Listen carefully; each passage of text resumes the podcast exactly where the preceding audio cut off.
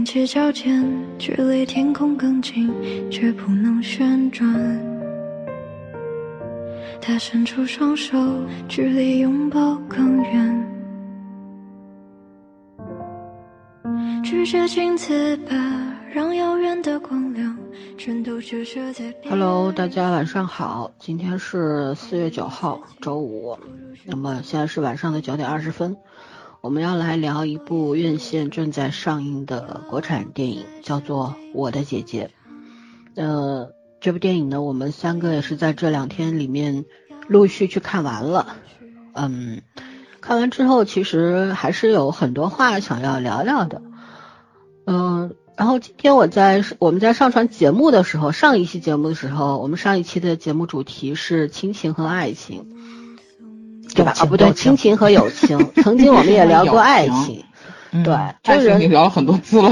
人的生活当中遇到的那些问题啊，其实好像都就那么多，真的真的都逃不开这些东西，对吧？然后关于亲情的那期节目，我们也讲了很多很多的这个自己生活中的很多的来自于亲情的困扰，来自于血缘的很多。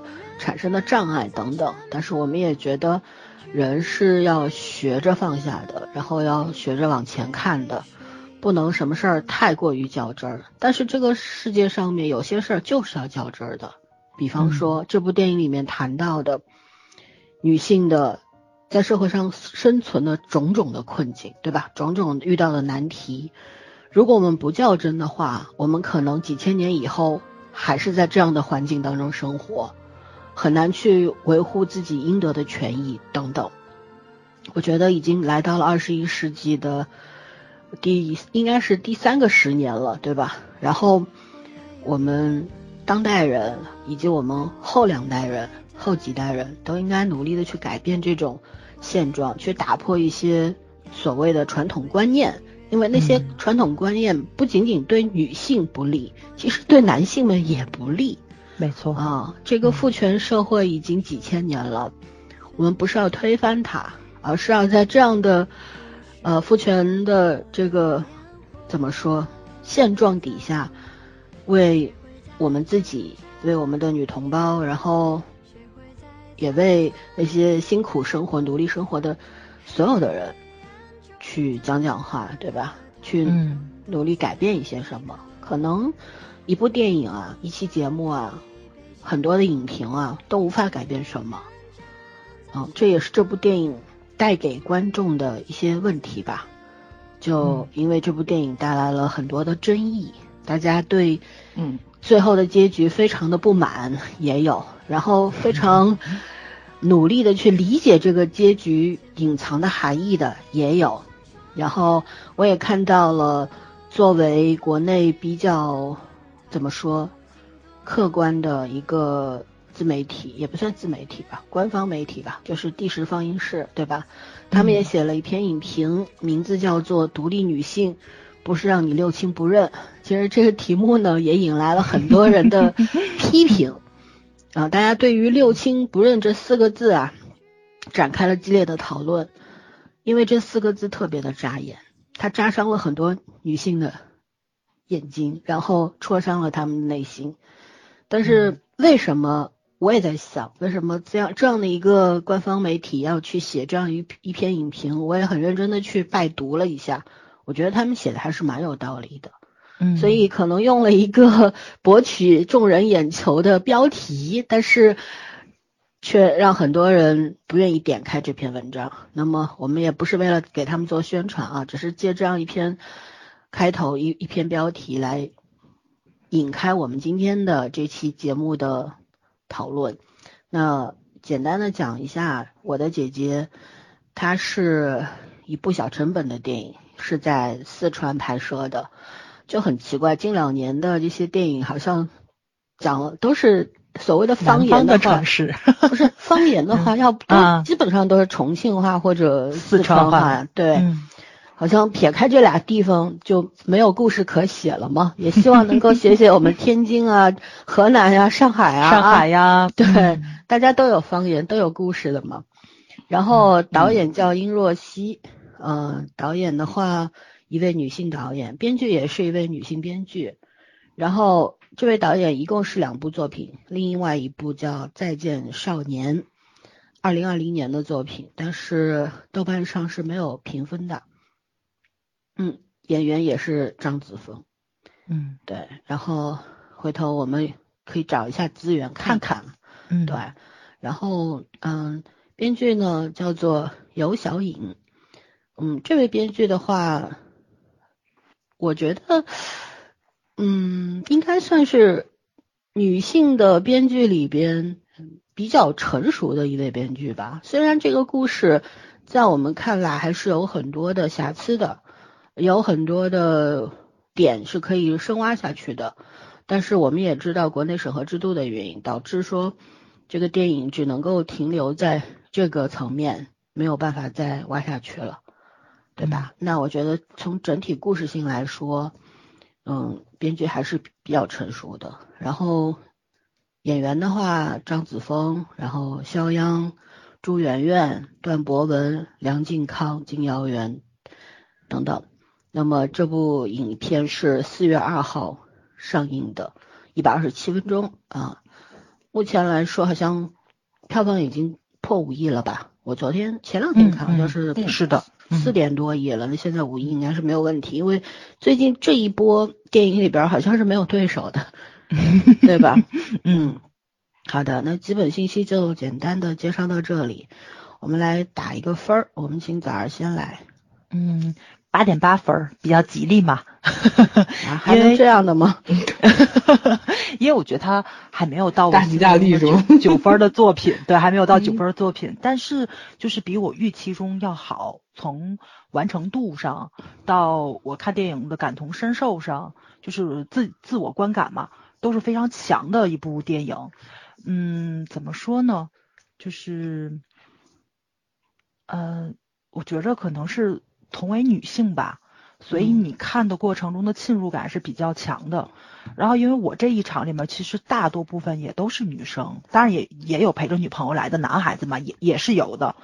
嗯，观影体验还是不错，因为我觉得这一场玩手机的人是比较少的，但是聊天的人比较多，就是就是讨论剧情嘛，就是愤怒的讨讨论剧情的。是的，是的，就是你能听到叽叽喳喳的那种声音吗？就是上自习课的说话是的那种声音。因为这部影片相对来说是比较安静的影片，所以呢，就是它的那个音效也会有那种很舒缓的音乐出来嘛。就这个时候其实是压不住底下人说话的声音的。它里面也有大段的比较窒息的那种空白的那种镜头嘛，就也会能听到有人在聊刚刚发生的一些事情。所以你你你是能听到是非常强烈的两种声音。而且同为女性，因为我这场毕竟都是女孩子嘛，一种就是很愤怒，就是哎怎么这样呢？这什么人啊？就是就这种你你不自觉的就发出来这种声音，因为它里面发生了很多剧情，其实是跟咱现实中是有一定挂钩的，因为毕竟是真事儿改编嘛，对吧？但是多多少少你如果身为女性，这些问题你可能在现实中都遇都遇上过，未必在你身上发生，但是你的朋友、你的长辈、你的同学。你的同事肯定是有人经历过，大家坐在一起聊天，不自觉就会说出来嘛。然后另外一种声音，其实我就不太喜欢了，就是因为它里面跟有些段落会处理的有那么一点点，算是幽默化吧，就是那种比较喜剧的方式去演绎的，就是你能看到就是这种落差感，就是男孩子跟女孩子的待遇完全不同的东西。但是但是随着剧情走，如果说你随剧情走的话，你可能会笑。但是你能你能感觉到大部分都是女人在，就是你我这场的女孩子在笑，就那种不自觉，你完全体会不出来这种差异性的待遇的感觉的时候，其实比他这里面很多嘶吼啊，或者说是呐喊的剧情更让你难受，就是你体会不出来你自己正在被区别对待，你你的福利被男性占据了的那种感觉，所以就这种大家没有意识到、没有觉醒的那种感觉，反倒是更让人难受的，所以。所所以，我觉着这这部电影对于我来说，就是并不只是导演拍的怎么样，其实底下坐的观众的那个反应，就包括老三说嘛，现在很多人在网上激烈的去争吵、去探讨、去辩论，就这种东西，其实是跟这部电影想传、想去传达的一些个社会的问题是完全重合上的。所以这个是这部电影能能拍能上映，我觉得有有一定社会意义的原因。对，嗯，但是你要说他真真正正的做到了敲醒，或者说是敲醒警钟，让大家去觉醒吗？我觉着完全都没有做到。任何一部电影都没有这个能力，不可能，这是。所以你不能指望一部电影怎么样，你奢求也没用。世界上出过那么多的杰作，人类不还是这样吗？没错，没错，太扎心了，不长记性。好吧，来圈圈打个分。嗯，打分的话，我其实想给七点五分啊，我是想给七点五分。你就直接给呀，你就是想给就给呀。不是，我觉得你给的分突然那么高，我有点承受不来。我一直给的很高嘛。啊，嗯，我对这个片子就是说，他拍这个片子，我是觉得这个时代风口嘛，就是这都在讲女性话题，然后所以有这种影片出来并不奇怪。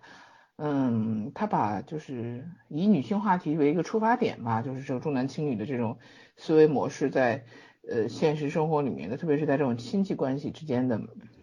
内容把它基本上能覆盖的面全覆盖到了，嗯，也讲的比较合理，基本上，但是就是那个点呢，对我来说触动都不深，就是就这些东西，其实我们故事经常会聊到，没错，我们节目里也经常聊，它不新鲜，对，然后可能我们碰到的就是见过的事情比这个故事惨烈的多，嗯。唯一的就是，可能我们毕竟是独生子女，对这种亲缘的这种感触不是那么深刻。也就是说，可能我们没有办法真的去感同身受姐姐的这种，嗯，这种这种经历和和和心态。但是我觉得这个故事真的是毫不新颖，关键是编导也没有给他弄出来新颖的点，这个是让我有点失望的地方。嗯，另外就是，我还是觉得他的镜头，虽然他镜头表达方式，呃，太太过于单一了。虽然就是他也也也，我觉得他也是想去代，就是代表一些东西，但是他真的这个，嗯，让我觉得他有些地方的衔接感就是完全是一个生硬的，可能就是像看影集一样的感觉。虽然每个镜头你有寓意，但是你。你让我看电影的时候，你不让我觉得我在看幻灯片或者 PPT，这个感觉不是特别好，尤其有一些很明显的不够流畅的地方。嗯，然后台词整体来说没有太大问题，各位台词还是挺惊艳的。但是我我实在是觉得，可能现在小朋友确实是比较早熟吧，我还是觉得小男孩的台词太过于成人化了。嗯，我也觉得，嗯，不够天真，没有。孩子表达他的观点也不一定是非要用成人的语言表达才能才能清楚的呀，我觉得太过于成人化了，就是不符合他的年纪。嗯，然后我只能说张子枫的表演给这个片子加了很多分，但是从整体来讲，它不是让我特别惊艳的一部片子。嗯，所以我觉得七点五分是我对于这个整体片子的一个打分。嗯，我觉得也就是这个分数了。嗯。我呢，差不多鼓励分给个八分吧。其实我是想打七分的，但是呢，坦白说，我觉得挺难得的女性电影能够这样子出来，就也是一种进步吧，对吧？嗯。虽然我们在这方面走得很慢，但至少这只脚也在迈迈出去了，所以是要鼓励的。那我觉得呢，就像早上说的，这个电影它。好像也不能改变什么，因为早儿是一个很天真的人。他当时看《无以为家》的时候是呃《无以为家》吧，也说了，就说说特别郁闷，因为这个电影也改变不了什么，因为现实就是这样。其实我们都知道，就是这东西改变不了任何，因为人的贪念放在这儿的时候。啊，说白了，人类是死于贪婪。人性的底色。对，所以只要有这个贪的东西在那边放着，所以什么都改变不了。我们只能够慢慢的去推动它，从一个坏的方向，慢慢的转到一个不太坏的方向而已，对吧？那我觉得像我不是药神啊、嘉年华呀、送我送我上青云啊等等这些，反映社会现实问题的电影。在现有的这个审核制度底下，是无法对现有社会顽疾起到更深和更广层次的剖析的。那么，这就是需要观众一块儿来完成的作品。就像早上说，他特别不舒服，觉得为什么一部女性主义电影，而坐在底下的女性同胞们嘻嘻哈哈，完全不明白电影在说什么。嗯，对吧？这是让他非常痛苦的一件事儿，因为大多数人是睡着的，不是醒着的。那所以这样的电影产生的意义就在于什么？就在于创作团队是把这这把手术刀递给了观众的。至于女观众接不接，那就是观众的事儿了，对吧？我觉得这是这类电影存在的意义，因为这部电影我们显而易见的看到了两种声音嘛。第一的觉得呢，姐姐。这一百二十七分钟，前一百二十分钟都在抗争，最后七分钟妥协了，这算什么意思呢？就大家觉得这个结尾让女性讨论女性独立这种必要性的这种初衷没有了，就觉得这个又当又立的这样的一部电影，对吧？然后第二种呢是认为这个电影是给出了答案的，因为。独立女性也是不能六亲不认的，还是因为咱们中国人的传统就是念亲情、念血缘，对吧？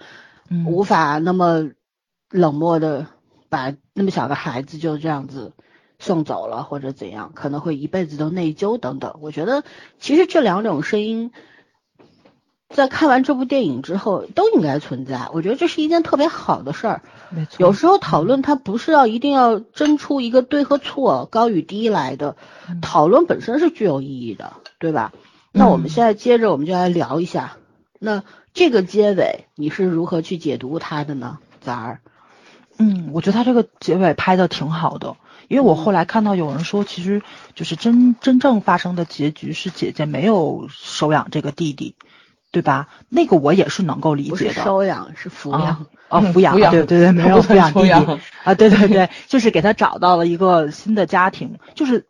咱也是能够理解的，因为其实父母要承担的责任是非常巨大的。咱们聊这么多各种影视剧时，都会带到这个，就是你要作为一个成年人去对一个未成年人负责这件事情，你是一定要经过深思熟虑的。这个姐姐如果觉得自己做不到的话，她交给能做到的人，其实是对这个孩子负责。但是这个影片里面，她去把弟弟抚养了，我也是能够理解她的，就是她一直在对抗这种。男权社会加诸到他身上这这种苦难嘛，嗯，我我我特别的理解他，就为什么这么的抗争。但是如果你一直在拒绝男权，其实也也并不是说你那个怎么说呢，就是说你你是一种赢了，对对对对对对，就你你抗争他，你接受他，其实都不是你赢了，而是你如果说。明白了这个事情，但是你依然去做出了自己遵从自己内心的选择，他才是真正的赢了。但是 我不舒服的点也是在这里，就是姐姐虽然遵从了自己的内心去抚养了弟弟，就是在感情上她没有办法割舍这个嘛，是很美好的一件事情。嗯，但是她同时也明白了自己的下半辈子的人生就完了，因为你去要对这个孩子负责的同时，不可预料了，已经不是是的，就是你肯定是要牺牲掉自己的大部分的利益。但是这个东西完全不是你自愿做出的选择，不是你深思熟虑之后你生出来的他，而是这个是别人强加给你的。这种取舍，天平上的这种博弈，他自己做完了之后，他做出了选择，但是他他他依然就就怎么说叫什么来着？这个壮士断腕似的，很很很很沉重，不谋而合。没错没错，所以我觉得这部影片存在的意义应该是什么？是这个社会怎么样去帮助这样绝望的女性，对吧？咱抛开姐姐这种情况，其实有很多单身女性，不管她因为什么原因生了孩子出来，然后上户口的问题、抚养孩子的问题，社会人士对她应该做出什么样的帮助？还有被家暴的女性、被家暴的男性也有吧？同性恋这个社会的权益，就是这些弱势群体，对，在这个社会上作为一个正常人、作为一个普通人，怎么样去生存、去生活，活得像个人，尊严问题。这些个其实是咱们要直面的。这个影片它只是从冰山一角去讲了某一类人，就是咱们能给他们一些特别实质性的帮助，其实才是这个影片能够传达出来真正的一个意义在。就这个事情真发生了，他怎么样能把这孩子抚养长大，而不而不用去抛弃自己的人生，他依然可以去北京读研究生。比如说学校能给他什么样的帮助，那边的街道能不能接受这个孩子上学，然后有没有专门的那种托管班，或者说是比较专业的那种看孩子，因为他毕竟他做护士嘛，他要上夜班，能不能够帮助他去？照顾这个孩子，这些比较实质性的帮助才是这个影影片能够带来的东西。但是当然了，咱现在知道这个不太现实，就是其实有很多啊，社会团体做的，可能你们这方面不了解，不是不现实，不是上海，是全国都在做这个事儿。无奈于什么？无奈于我们中国人太多了，太多了，对，苦难的人太多了。你你想帮，但是你的时间、能力、精力都有限。其实有很多的公益团体，包括。我们自己的政府组织啊什么的都在做，不是说一不你一说那个不可能，那就等于我们这儿活在一个水深火热的地方。对对对对，就是肯定是有这种帮，因为咱以前去聊了好多家暴嘛，咱咱也去聊了这些公益组织，但就是杯水车薪，而且很多时候咱们去聊的时候也会发现，就是你求助之后帮助这些女性，其实真真正正让他们摆脱困境的只有他们自己。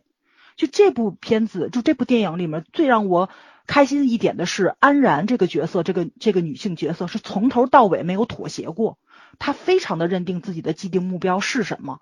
虽然她最后妥协也是遵从于自己的内心啊，我觉得也不能叫妥协，就是她做出了她自己的一个选择。但是在抗争命运这方面，她是从来没有妥协过的。很多女性其实是做不到这一点，所以我觉得这也是一种进步吧，就真的算是。那个咱们看了这么多女性题材的这个电影里面，算是一种进步。因为在此之前，可能咱们看的比较多的是像那个什么大红灯笼高高挂呀、秋菊打官司啊，就那种女性的一种抗争。就然后中间有一段空白的时候，咱们看到那种应舌不弯的女性就比较少了。但是但是安然这个角色出来，就让我眼前一亮的就是这个原因。已经很久没有看到这样一个。顽强、坚韧，然后又带着那一点点桀骜不驯的那种女孩，她都不能叫女人，女孩，她只有二十多岁，对，而且从小就就经历了这么坎坷的人生，就是很多不不公平的待遇，而且影片很多的就展现的部分就让我特别的恐惧。我觉得他不是不舒服，是真的是恐惧。因为我看完之后，我跟老三他们去聊，在群里面我也说了，因为你很多的场景你不知道是真实发生过的，还是他就是在梦境里面那种意识流的一种精神层面的一种折射的东西。就比如说明明是一家三口非常开心的在演，咱现在聊结局妥不妥当？这还没到 那个趴啊，你等会儿。好的。啊，对，不要这个结局我能接受。对你老是搞剧透的事儿，不是他老扯到下面后面的问题，你不就一都打乱了吗？所以他老搞剧透的事儿。OK OK，我结束，我结束，我结束。我我补充一下，早上刚刚说的，其实我们也聊过无数次了，我们在群里也好，在节目里也说过了，不是我们的我们的国家或者我们没有任何的团体去做这些事儿，一个是因为我们发这个弱势群体人数太多了，一个是这个，还有一个就是我觉得。这这些问题是不可能根除的。我们如果说觉得哦，只要有更多的人来做这个事儿，就不会发生，它一定还是会发生的。没错，源源不断的都会发生的。但是还就像早上说的，人是要学会自己去思考，自己自己站起来，那才是真的站起来了。嗯，别人扶你，一个溺水的人，你扔游泳圈给他，他不愿意抓的时候，那他还是死，是不是？嗯，所以很在在那，我觉得。最重要的是内在的一个原因，但是内在的原因是需要外部的驱动的。你比方说有成熟的法律法规，然后有更多的呃公益团体来给出很好的方式方法，根据具体的事例给到具体的方法，然后去帮助他，对吧？给他一个安全感，然后能够让他去改变自己的曾经的那些观念，然后能够踏实的往后面走。我觉得这是一个非常漫长的过程。其实你要说有些国家做到了吗？我觉得没有什么国家是真正，没有什么真正做到的，对吧？就是看你宣传的好不好。对，我们的宣传口真的，我不想吐槽，真的，嗯，一塌糊涂。是的。好吧，那圈圈来聊聊这个结局。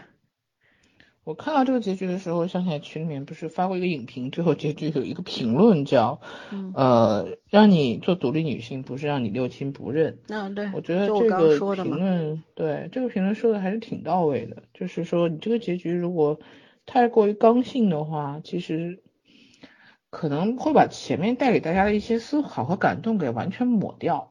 嗯嗯，因为人的感情总是这样子的，就是不管你出于多么强烈的理由可以去理解姐姐，但是她如果最后真的做了一个决定，你无权去责备她，嗯但是内心深处还是肯定会对于前面那些铺垫打掉折扣。我觉得，如果是从这个创作角度，希望观众的情绪怎么讲，一个一个流畅性，嗯，那这个结局也是可以理解的。然后另外就是，嗯，感觉大部分国人就是这个审美还是更喜欢全，就是怎么样，全家合家欢的那种。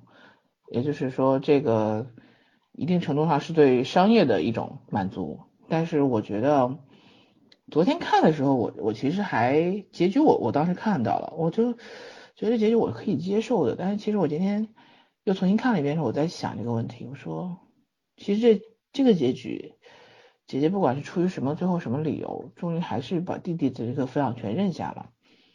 她会不会变成第二个姑妈呢？没有人知道。时代可能是变了，但是可能时代给人的东西依然没有变。也就是他认下这个弟弟是要把后半生全部作为一个赌嗯注去赌，嗯，说好或者不好，弟弟将来会成什么样子，根本就没有人知道，然后连他自己都不知道，他甚至都不能对他自己负责。说白了就是他讲那句话，你们都把这个责任推给我，我做错了什么？其实从某种程度上来来说，他也还是个孩子，起码在情感上，他本他本质上并没有那么有能力去承受这件事情，嗯。所以我觉得这个这个结尾其实是一个，嗯，比拒绝抚养弟弟独自去北京更好的一个结局，就是他给了你多多一种思思索的层面吧，就是她会不会是第二个姑妈，大家都会去想，然后觉得这个女孩子既有人情味儿，同时又怎么讲，有可能又带有一种茫然，就是如果你你把自己作为这个视她的视角的话，你会觉得有点茫然，因为。眼下这一刻，她是满足了自己内心情感上的需求，但是未来呢？未来会发生什么事情？未来这究竟是她人生这辈子最后悔的选择，还是唯一和其他后悔选择相比之下最不能后悔的选择？都没有人知道。所以，因为这是唯一的选择。不，也可能这会变成他这辈子最后悔的选择，也可能在他人生将来回首的时候，他会想着我人生做了很多我让我后悔的选择，但是相对那些让我后悔的选择，这个选择我不能后悔，所以谁都不知道将来是什么样子的，因为感情很复杂，就像我们刚刚讨论过那期亲情和友情，亲情是最复杂的，亲情你又没办法选，但是你又有时候是真的很抵触，可是你又知道他的出发点也许不是你想象中的那样子，所以。这个东西就是老天爷给你的一场修行，包括姐姐她人生还没有展开之后，还没有展开之前就，你想她之前所有的事情真的是目的明确，很有计划性，可是这个是她唯一一个没有计划性的一个行为，这个行为究竟会对她未来，但是他那样子就是目的性这么明确啊，或者是就这么尖锐，嗯、也不是一种正常的现象，其实也并不正常。那个不是，那是后面可能要探讨 什么叫正常，就是说他他的独立是他爸妈牺牲了他的所健康换来的，说白了，这是一个系列的过程，中间有很多的原很多的问题和原因，所以你说这件事好事还是不好，没有人会能回答你，每一个人从各个方面评价都不可能会回答，都不可能是一个单一的答案，所以这个对就是这样的结局可能反而。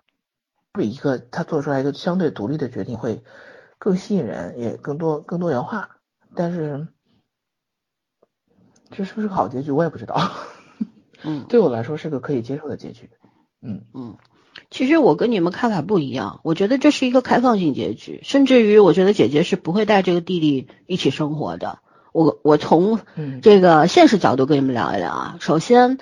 你看，姐姐当时去这家人家的时候，是她当天要离开了，对吗？然后拿了一张卖掉房子之后有一半存款的银行卡，给了这位要收养弟弟的这个男士。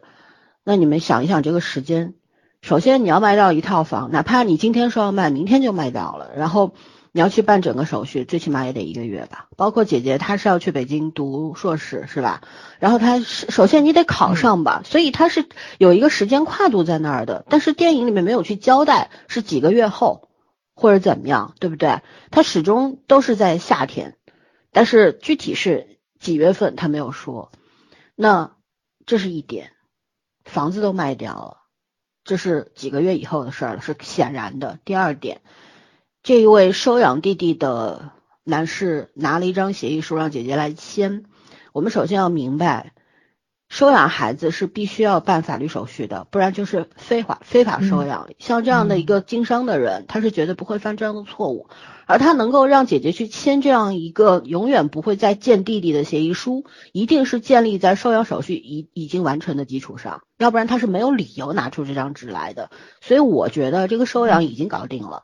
姐姐带弟弟走，他不是要带他，说我带你去北京或者我们俩自己生活什么的，我觉得都不是。所以它是一个开放式结局，你们可以理解为姐姐要带着弟弟过一辈子了，或者是抚养他长大成年了等等，供他读书啊什么的。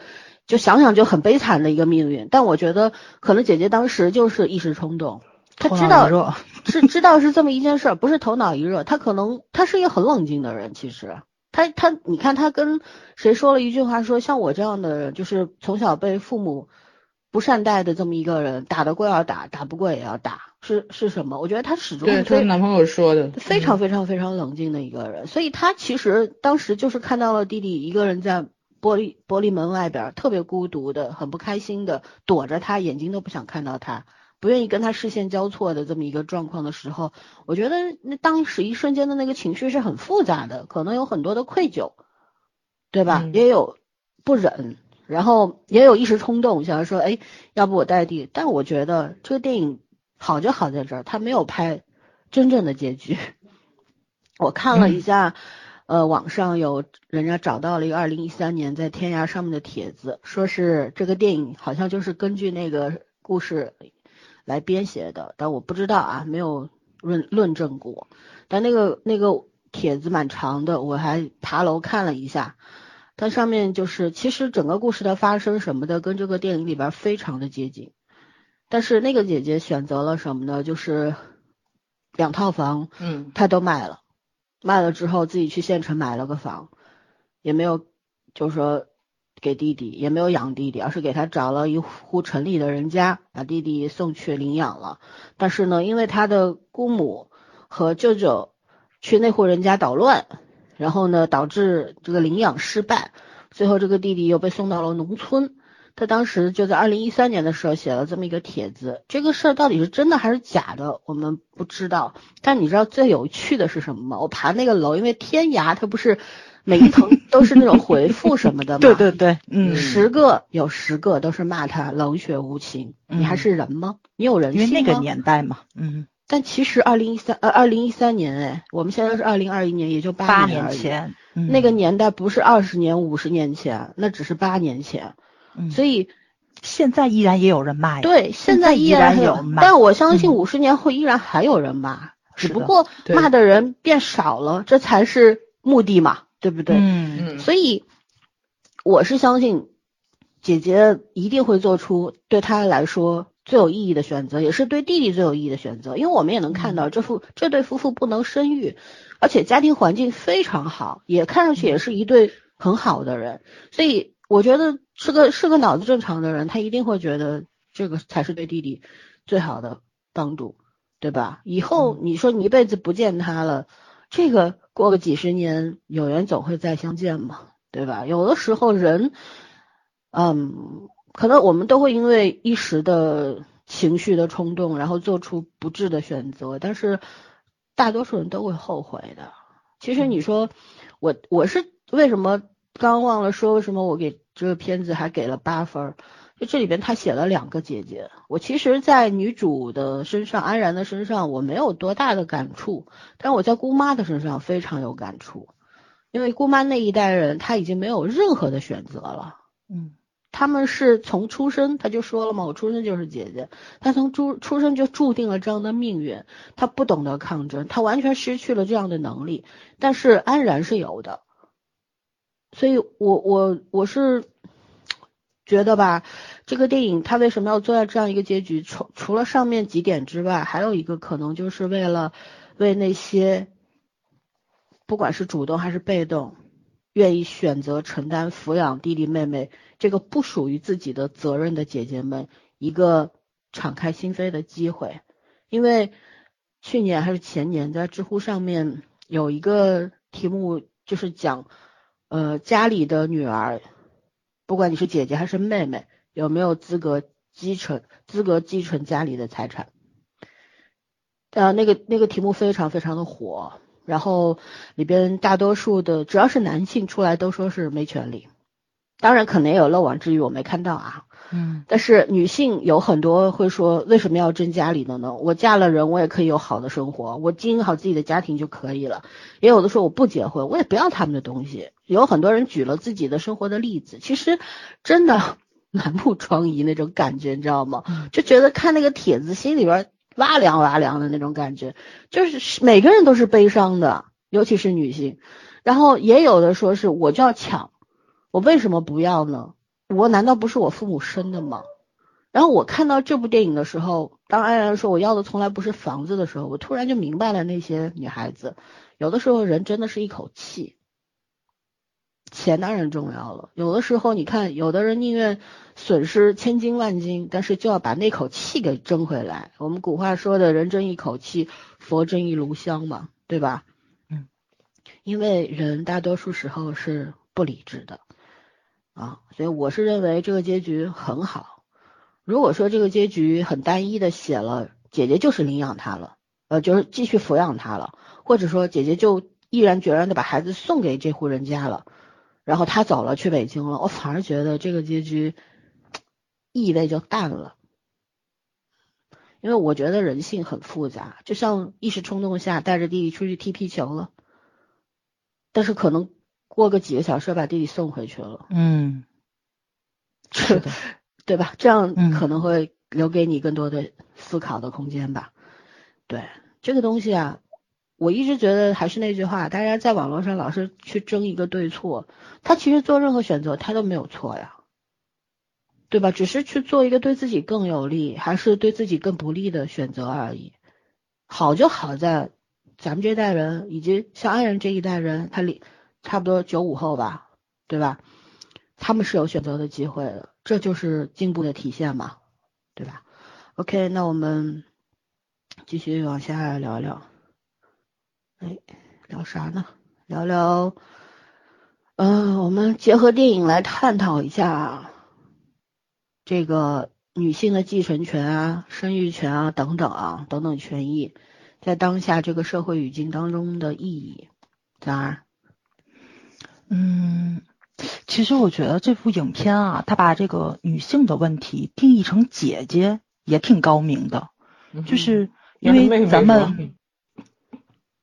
妹妹就又不一样了，对，就是就是因为咱们中国，你看啊，这个古话过来的都是长兄如父，长嫂如母，没有长姐如母这个话，但是现在是有了啊，但是在以前的老话是没有的，就是姐姐其实是一种隐形的这么一种状态，就是你对弟弟好，然后你来做这些事情是应该的，天经地义的，都不值得表彰，不值得表扬的这么一件事情，就是。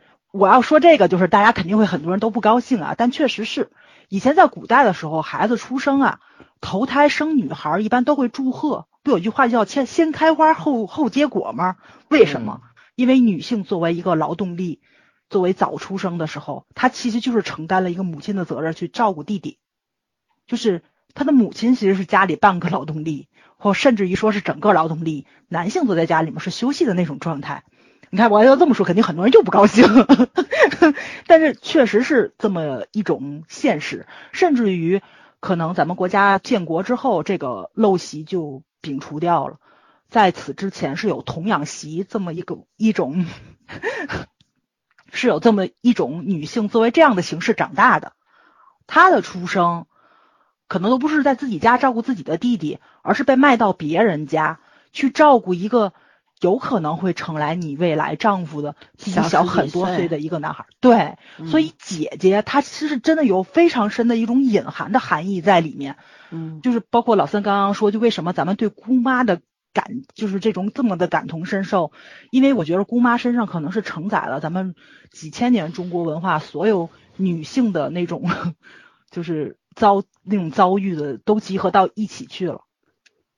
因为她的丈夫其实作为一种，嗯、这叫什么来着？丧失劳劳劳动力的人，然后也剥削掉了她很多的这种怎么说呢？她应该享用的、享受到的一些个权利在，所以她其实是双重的这种剥削，然后你会让你看得非常非常的难受这，就这件事情，而且她完全可以说是你没有什么继承权啊、生育权啊，她什么都没有，就连她的女儿都特都特别能理直气壮的问她，就你这一辈子就这样了吗？然后照顾完这个，照顾那个，而且姑妈甚至真的是动过心思，如果自己能有余力的话，她想把这个外甥接过来去养，哎，不侄子对吧？侄子想把这个侄子接过来去养，她动过这种念头，她只是她没有办法做到，所以她才她她才放弃了这种想法。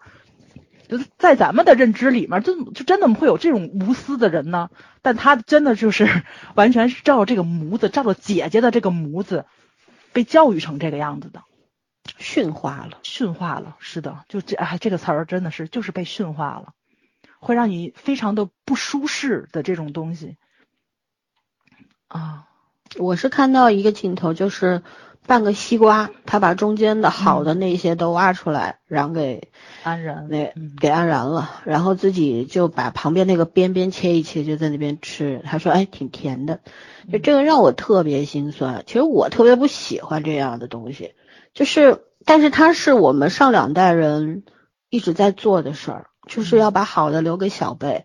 像我有时候跟家里的一些长辈吃饭的时候，他比方说一条好的带鱼，可能我买了一条很很好的、很新鲜的带鱼，海钓的带鱼，然后拿过去清蒸一下。他们第一筷子肯定是去吃那个头和尾巴，然后我会把中间的通通给他们。我说为什么要为什么不吃？他们说尾巴好吃，头好吃。我说怎么可能好吃？我说也我说你们呢就一直撒谎，为什么？小时候就觉得说，哎，鱼骨头好吃，鱼尾巴好吃，鱼头好吃，因为什么？就是想把好的留给孩子们。但我说我们现在都长大了，没错，嗯是吧？嗯我说你们就可劲吃，不用去再去想着要谦让给小孩子们。我们都长得人高马大的，就不需要这份营养了吧？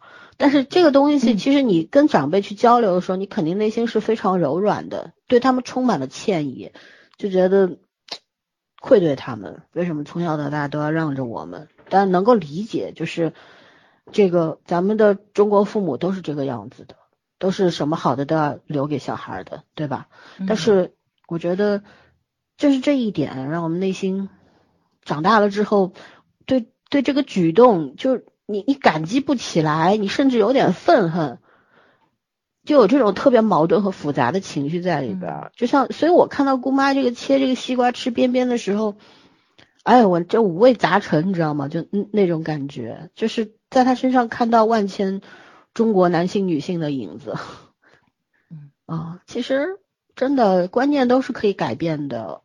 有的时候，长辈们如果能够去，不要过分拒绝孩子们的那份心意，然后能够特别潇洒的去接受孩子们递过来的礼物，然后买给你们的东西，不要去计较多少钱啊或者怎么样，我觉得可能孩子们心里也会舒服一点。这也是家长们、长辈们要去学的新功课。是，就是你会发现男性的长辈可能接受这种善意是特别就是顺畅、理理直气壮，嗯对对，但是女性的长辈，就是他们有时候的 一些个那些个怯懦的表现，会让你有那么一点点怒气不争的感觉。对，心酸，又又又又觉得特别有点怨，你知道吗？那那种感觉，嗯嗯，嗯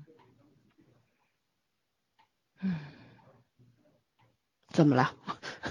想到很多事儿嘛，就不舒服嘛，肯定是，嗯嗯，嗯，其实我觉得我们天津相对来说，就可能在全国女性的这个地位上，还真的属于比较高，因为我们这边传统就是就是孩子姥姥带嘛，而且是姑奶奶出了，尤尤其是嫁出去的姑奶奶回到了娘家，待遇是很高的，可能会跟儿子是同样的这么一种待遇。但是其实像你你如果往根儿上去揪的话，那也是嫁出去的姑娘泼出去的水，然后你还能回门的话，证明是看得起娘家。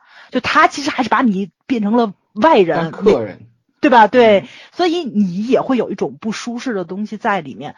但是，但是我觉着就是别管这种形成的原因是什么，但是相对来说啊，就这天津的女孩子，就是我们从小受到的就这种传统的这种熏染吧，就是没有这种男孩女孩的这种区分式的。而且我真的身边就是结婚吧，女方买房子就占一半，男孩也没觉着什么，你买房我买车就完了，然后。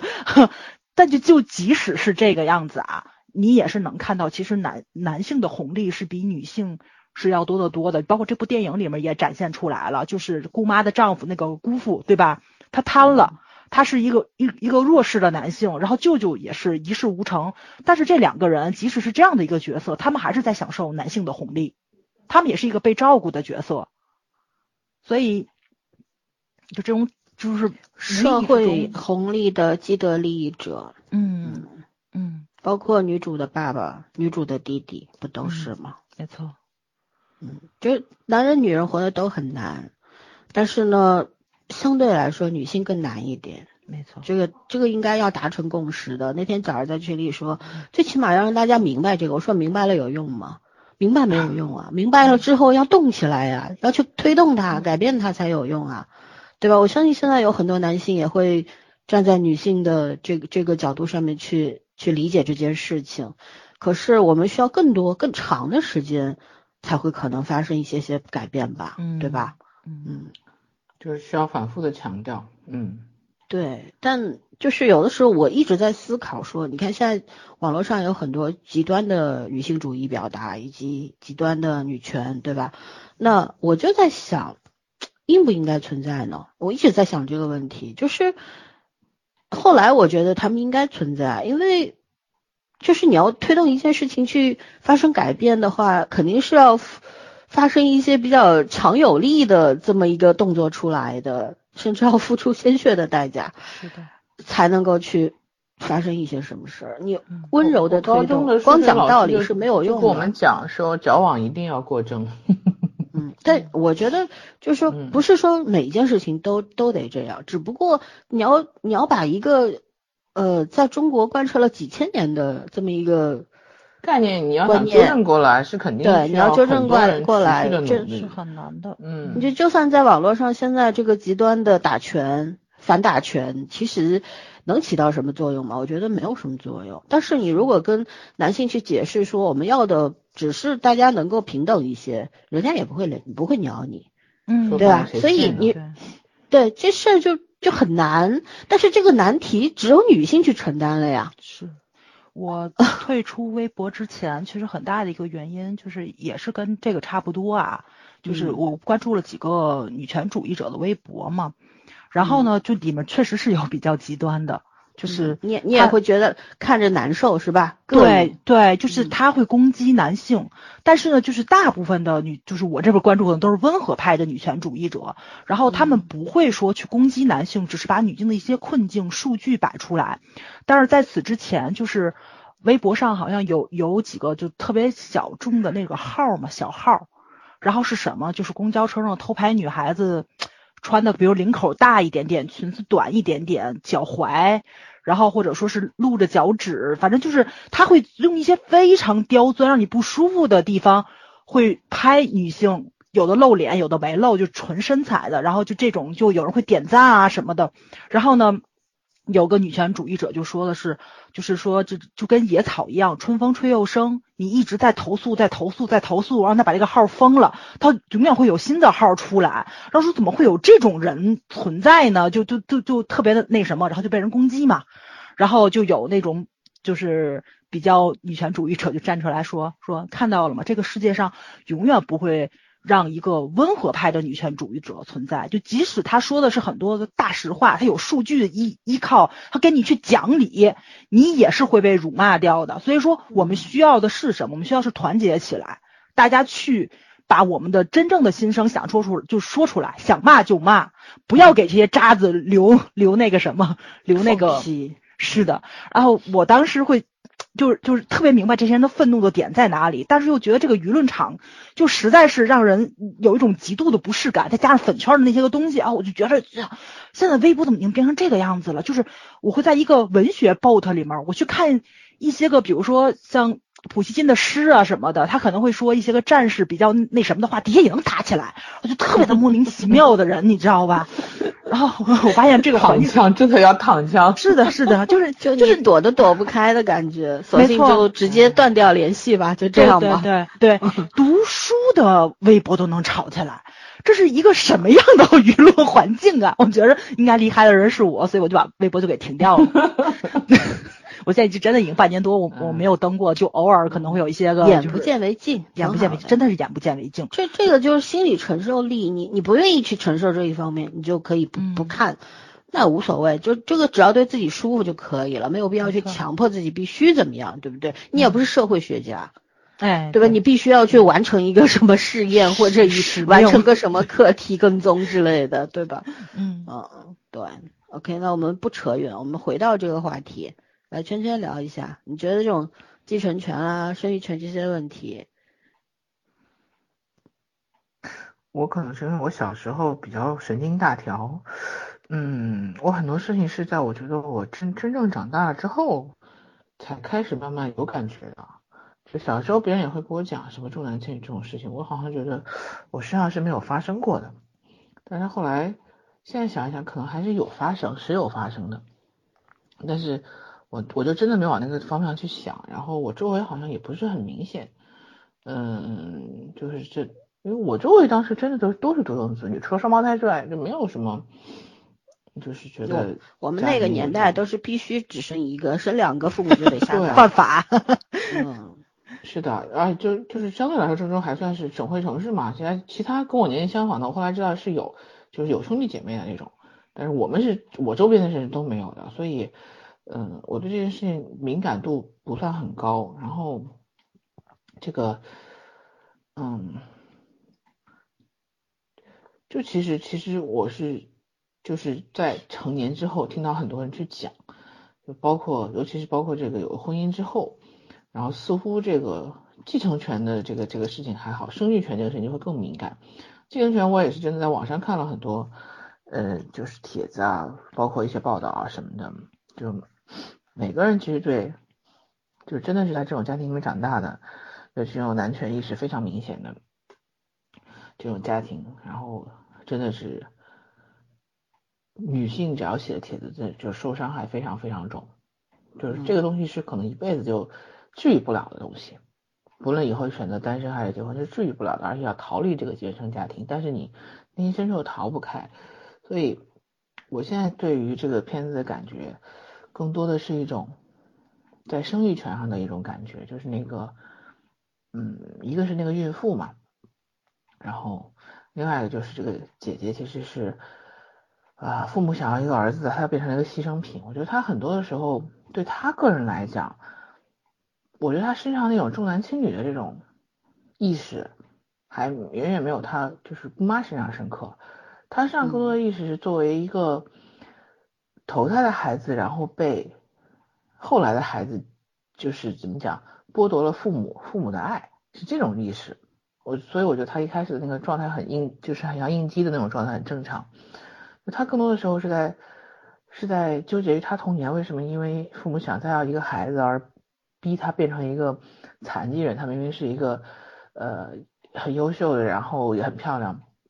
各方面都很好的一个女孩子，而甚至于她在回忆中，她跟她父母也是有开心的时光的，所以我觉得对她这个个性上的描述，更多的还是集中在她是她的这种怎么说头胎和二胎之间。但是真的那个孕妇那个，我是真的听过太多故事了，关于孕妇生二胎生生你记得那个纪录片吗？就是《生门》里边有一位。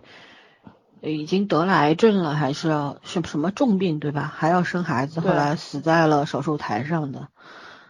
呃，是说我要生，我要为这个家庭生个孩孩子，我的天呐。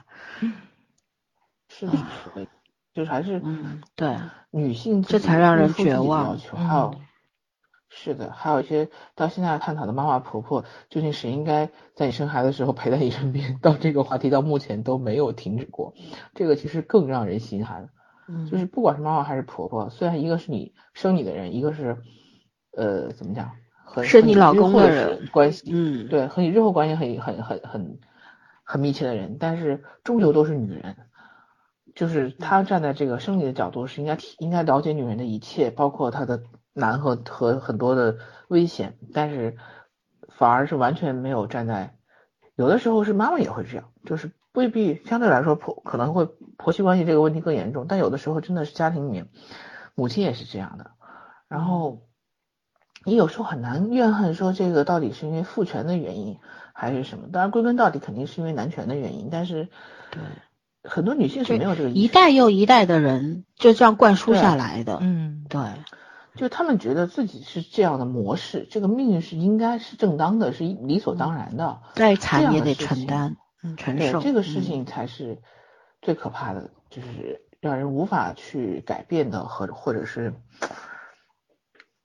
就是就是看这个看这个片子看最难受的时候，嗯。所以我是我是觉得，尤其现在好多、现在好多生二胎的，你直接问他这个理由，你有时候都会觉得是你理解不法无法了的。去对无法去说服他，甚至于无法去搭话的这种这种状态。嗯，而且我觉得那个孩子长大以后也真的未必会开心，未必会开心于呃你给他找了个伴儿，或者是你们能彼此扶持。嗯，对，其实这个生育权、继承权，我为什么要谈到权呢？其实这本身是女性的一种权利，但作为一个嗯女性，作为一个人本身应该有的权利，但是这种权利被剥夺了。没错，因为这是一个男权的社会，然后有很多过去式的女性们，对吧？就是你的长你一辈的那些女性们，跟你有血缘或者有亲缘的这些人，在为难你、压迫你，这这是很可悲的事情。因为，嗯，我我举两个例子嘛，第一个就是前两天，嗯。跟一位长辈聊起来，说聊到我的一个朋友，四十岁生了一个宝宝，因为他们本来是没有想过要生孩子的，但是呢，后来就有了，也不是说没有做好措施做了，但是就那么 混，知道吗？有了，有了呢，就夫妻俩就动了心思了。其实他们生活条件都挺好的，就觉得既然有了，然后好像人呢，年轻的时候要潇洒，年人到中年反而觉得，嗯，既然来了嘛，就就生吧。然后也知道会有很多的困难发生，因为四十岁的女性的身体其实已经已经在退化的状态了。是。然后对她而婴儿其实也要承受很大的风险，可能孩子的质量就不会太好，符合优生学，对吧？嗯，这个是的，没错。嗯，对，就这两个问题，他们都考虑好、考考虑过，然后去做唐氏筛查啊，等等一轮啊、两轮啊，各种非常谨慎。然后保胎从五六个月就开始保，但是最终在产房里边儿，他他怕就是说说呃这个剖腹产会让孩子有什么先天性的问题或者怎么样，说我要努力生一生，结果生了八个小时多还没有生出来，自己就半条命，后来大出血啊什么，反正等等，就大大半条命。亏在病房里边，小孩子生出来的时候也因为种种问题有缺氧的时间，那么几分钟，也在这个暖箱里边待了一个多月，然后他自己又在病床上躺了一个多月，才两个双双回到家里面的，就讲到这么一个事儿。那位我的那位长辈就说，四十岁算什么啦？人家四十八岁还生嘞。我当时就勃然大怒，我从来没有跟这位长辈翻过脸。我那天也不叫翻脸，我讲话就不好听了。我说，其实六十岁也可以生，因为每个人的身体素质是不一样的，嗯，对吧？你有嗯你要生，你也可以生。他说六十岁不能生了，这个老年人了，我就没有接再把话接下去，因为我知道我说再多他也听不懂。嗯但是我很生气，说实话。后来我也跟你们聊过这个事儿嘛，因为你看，首先这位长辈六十一岁，她是个女的，这就是我刚刚说的，比你长一辈的女性们，跟你有一些亲戚关系或者怎么样的，他们在为难你，她不能理解，他觉得。甚至这个长辈也跟我说：“哎呀，你也年纪大了，权利不是权利就是能力。”他 觉得你也，他跟我说过，亲口说你也年纪大了，你要早点结婚，生个小孩。女人不生小孩是不完整的。我当时就问他：“我哪残疾吗？你看我哪里残疾吗？”他看到我头有点大，因为我是就是会温文尔雅的怼你的那种人，我不会跟你吵架，但是我说的话。会让他答不上来，所以呢，他在我面前说话也比较谨慎。但是当遇到这种他认为大是大非的问题的时候，他就很冲动，就口不择言了。这是一个例子。第二个就是也是发生在我身上的，就去年我的好朋友们都知道，我跟我妈妈的哥哥打了一个官司，因为涉及到我外公的遗产，一套房子的拆迁，有一个我有一个代位继承权。那过程我就不说了。我想说的是这个事件里面的其他的女性，因为我妈妈还有呃两个姐姐一个妹妹，然后呢，当时我是争取他们去作为原告跟我一起去告这个舅舅的，因为这就不肯不肯给我们，并且他也伪造了一些协议书啊什么的，就剥夺了姊妹们的继承权，就让逼着他们去动迁组签字放弃等等，反正总归他他的意思就是我是儿子。他有我外公有两个儿子，但是我大舅舅已经过世了，也就是说现在就剩他一个儿子，他理所应当的认为这就是我的，嗯嗯，我就不给你，我一毛都不给你。他甚至于为这个事儿，我们已经十多年、十七八年不联系了吧，然后为这个事儿，他能够跟动迁办的人说，对我这个外甥生死不知，说不联系的，谁知道他死了没有？就听到这个话的时候，我怒了，我然后就反正我是没有。我的底线是我不会跟长辈去扯头花的，我也不会跟他们 骂街啊什么的，我就直接起诉到法院了。然后结局是什么呢？我肯定赢了，但是呢，我没有去争取那个真正的六分之一的价格，就是那那一份继承的。数目，因为我觉得也没有什么必要。我也考虑到很多综合东西，比方说我母亲过世的早，所以我对我外公没有尽过赡养的义务。那时候我也小，我考虑到这一层，我觉得我不该拿那么多，我只要十分之一就够了。我只是要给你一个教训，对吧？但是当时我的姨妈们在法庭上，法官问他们说，法官也是个女法官啊，很有意思的女书记员。我的律师是一位女性。就很有意思。然后女法官问他们说：“问我的姨妈们说，你们要放弃吗？你这个今天写在这个写调解书上了，那就是有法律效应的。你们又确定要放弃吗？”他们就说：“哎呀，我们本地人吧，他说这个房子啊、财产啊都是给儿子的。嗯，他说外甥怎么能去跟舅舅争这个东西呢？我也没说话。但最终我赢了。但最终的最终是他们跟我拿了一样的钱。”作为原告，他们跟我拿了一样的钱，而我付出了好几万块的诉讼费和律师费，我没有生气。前两天我的姨妈、大姨然后联系我，然后嗯闭口不提这个事儿。后来我就问他，我说那最终你们是拿到了这个钱？我说我其实挺高兴的。我说我只是想告诉舅舅，每一个孩子都是外公外婆的孩子。你们作为女儿，我妈妈也是女儿，我作为女儿。为什么没有继承权呢？凭什么这个财产、这个遗产就一定是儿子的呢？对，对吗？并且他做到的太绝，我大舅舅不在了，所以他连我大舅舅孩子的继承权也剥夺了。我这就不是什么继承权的问题，这是人性当中过于自私的部分了。嗯。我说你们最后能够拿到钱，能够鼓起勇气来跟他吵这么一架，翻脸为拿这个钱，我相信你们不也不是为了钱，而是这么多年大家总归会有一些各种各样的事情发生，对吧？最后并不是为了这笔钱跟他闹翻了，而是我觉得你们终于出了一口气。我觉得这件事情你们没有做错，我反过来安慰他们。但我为什么要举这个例子啊？我就觉得现在很多的，尤其我们长一辈的女性，她就。觉得，哎呀，就是我们都出嫁了，我们就不应该去去继承父母的财产或者怎么样了，对吧？因为儿子总归是跟父母住在一起的，所以应该给儿子。就这是他们就是千古千百年来灌输在脑子里面根深蒂固的思想。所以我就觉得我特别特别心疼这个姑妈，但是又就是怒其不争。嗯，明明他会讲俄语，他可以当时可以去，已经到了红场边了，对吧？他可以去过他想要的生活。他当时还考过那个什么什么西师啊，要去读那个教俄语系。嗯嗯，对，反正各种吧，他是有机会成长起来的，做一个有知识的女性的。可是他把机会让给了弟弟。然后房子也让给了弟弟，所以当时那个表姐跟安然打起来的时候，就说这房子我妈也有份儿，但是就是因为你爸是儿子，所以我妈就放弃了，我凭什么不能住这儿，对吧？其实听听到这个姐姐表姐讲这句话的时候，我心里面就也很复杂，我就觉得其实到了下一代，就下一代人的身上的时候，他们没有办法去理解父母的那个举动。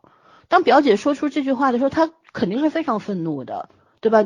你也是女儿，我也是女儿，我们都是外公外婆的孩子，凭什么你你是这个房子的这个产证上的名字，我就没有？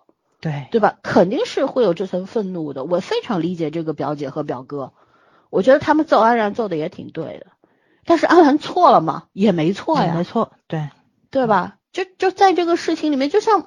就是有句话特别难听，叫底层人民的内卷。是的，大家都活在一个，就像活在一个这个兽笼里边一样，然后东奔西突，可是你逃不出这个框框，然后在里边搏斗的你死我活的，可是最终好像谁也没有占到便宜，要不就是有的人放弃了，有的人不得不放弃了，对吧？有的人看上去赢了，可是也败得一败涂地。所以，我其实一直，我今天中午的时候跟我爸聊的时候，我还在说，我说我这个人啊，其实你可选择朋友，不愿意选择亲戚，是因为朋友之间更干净，君子之交淡如水嘛，对吧？淡如水不是说大大家见面只喝水啊，而是中间有很少很少的利益纠葛，能够更大度的。更大范围的去包容对方的优点和更多的缺点，对吧？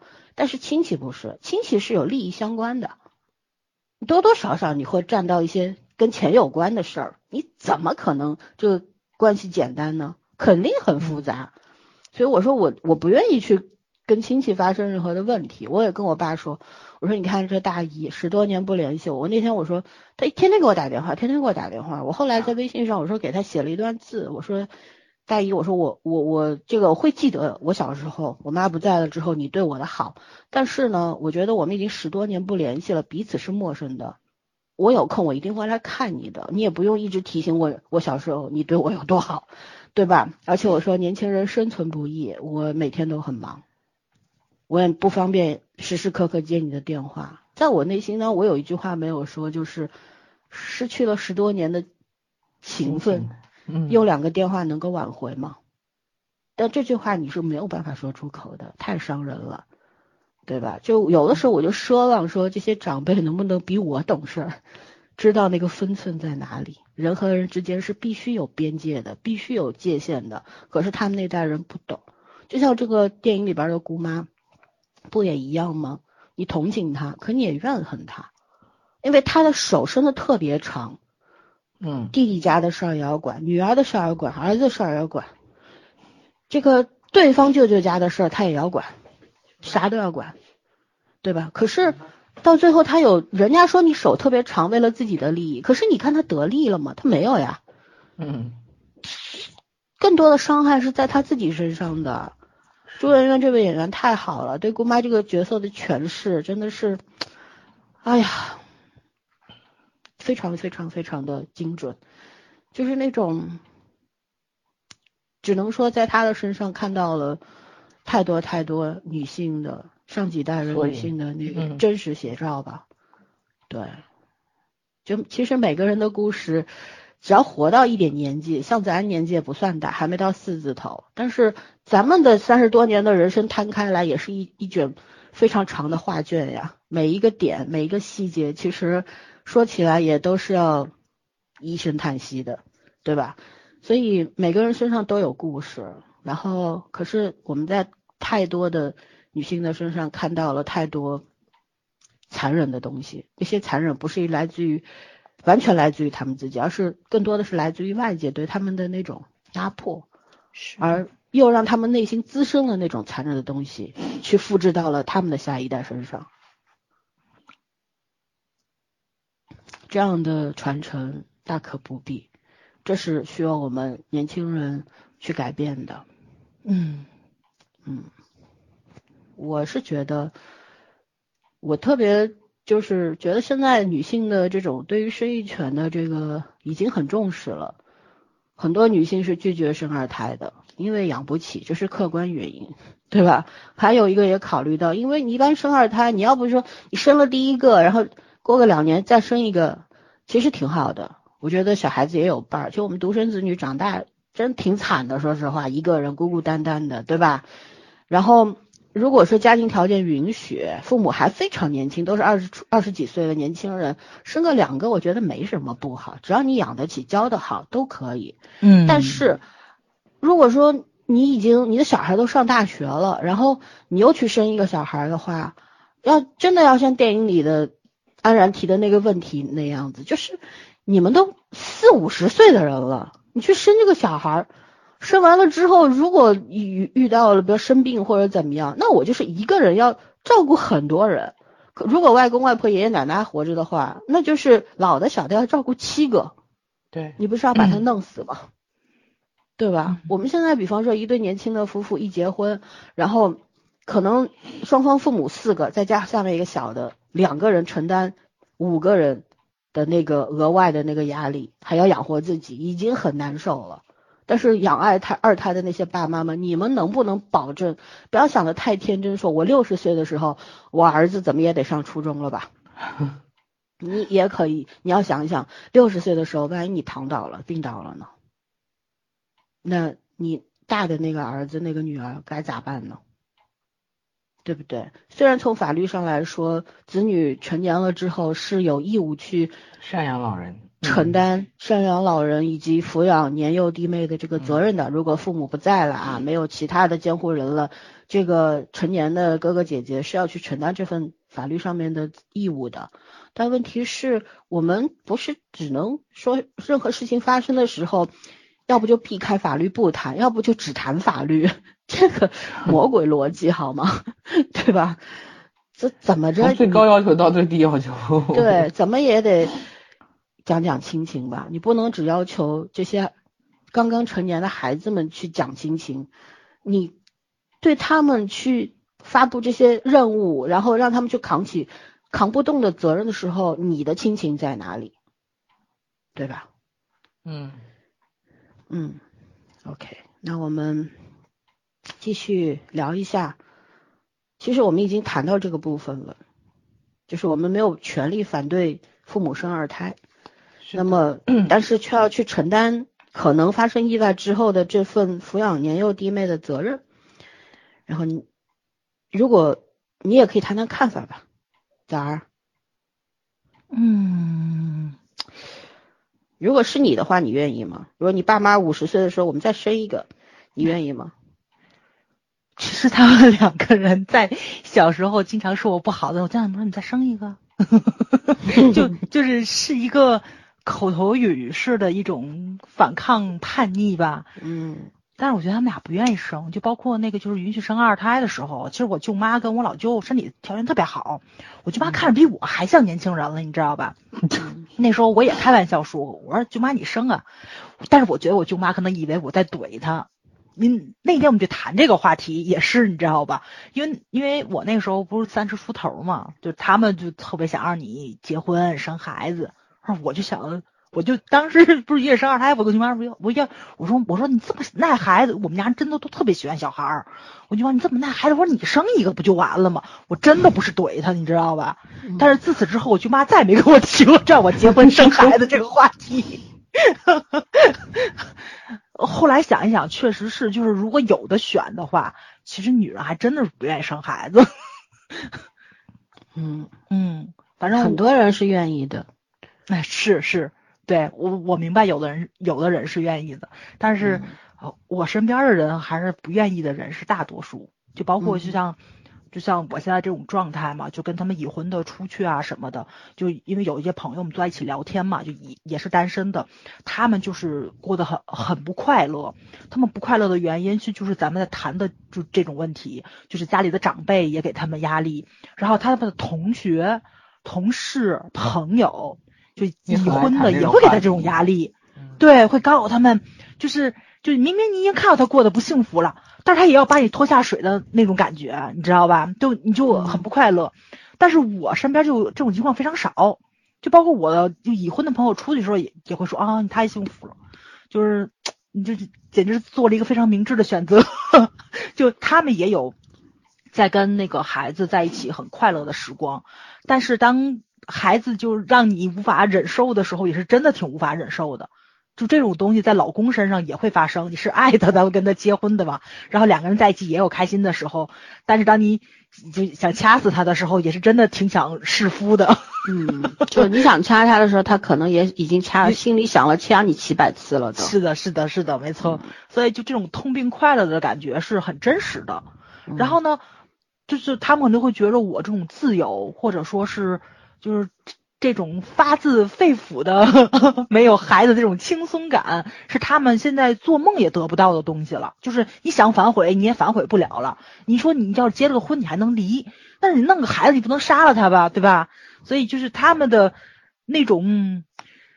哎，也不能叫遗憾吧，就是反正我觉得他们的情情绪就就就挺复杂的，对，嗯，我给你泼个凉水啊，他们属于什么？已经拥有了他们想要的东西之后，还不满足产生了 对产生了遗憾。嗯他们跟你都是贪的，你贪的是一个人的自由，贪的是轻轻松松的能生活，他们贪的是，呃，怎么说嘞？家庭美满，嗯，五子登科，跟你追求东西不一样。不一样，所以不要互相同情，也不要互相抱怨，真没必要。就像对对对，我一般情况下，我跟那些有有有小孩的人一起玩的话，一般他们的小孩都是上了高中、大学了，就没有东西可以跟我去抱怨了，你知道吗？就小孩要不都飙到外国去了，要不就已已经家里边反正都给他准备好了，所以他们对孩子没有什么怨言。我们在一块儿，我觉得那个年纪的女性五六十岁了，她又回归到了自由的状态了，特别好，特别棒。但是要想一想，一个女性熬到了五六十岁，快六十岁的年纪，刚刚开始过自己的人生，这还是什么？这孩子孩子还没结婚呢，那结了婚他们就又不自由了，对不对？也就是说，小孩子上大学。对上大学以及小孩儿在没结婚之前、没生娃之前，那那几年时光，他会是为自己过的，可能也不是说完全，他也得为老公过呀，对吧？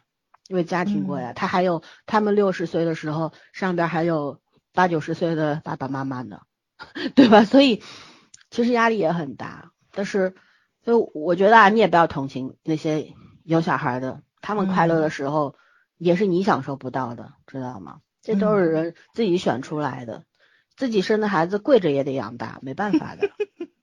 他们也很享受，就开心的时候是真的很开心嘛，对啊所以就在一起的时候就也会互相说这个话题，我说你们不要这样子，而且我觉得就很多时候就是老森说的人会有一种不满足，因为我经常会跟家长在一起聊天嘛，我觉得这很多孩子都是特别好的孩子，但是家长就会说求一种自己就是没有办法得到的那那种东西。也不能叫欲壑难填吧，就是他们总会在一些特别细枝末节，就让我觉着这都不是事儿的问题上去纠结。你像啊，就孩子内向，这不是很正常的一件事情吗？他的性格就如此，家长会觉得这种性格不好。外向的孩子吧，家长也觉得孩子外向不好，但这种东西是没有办法改变的。你为什这是么？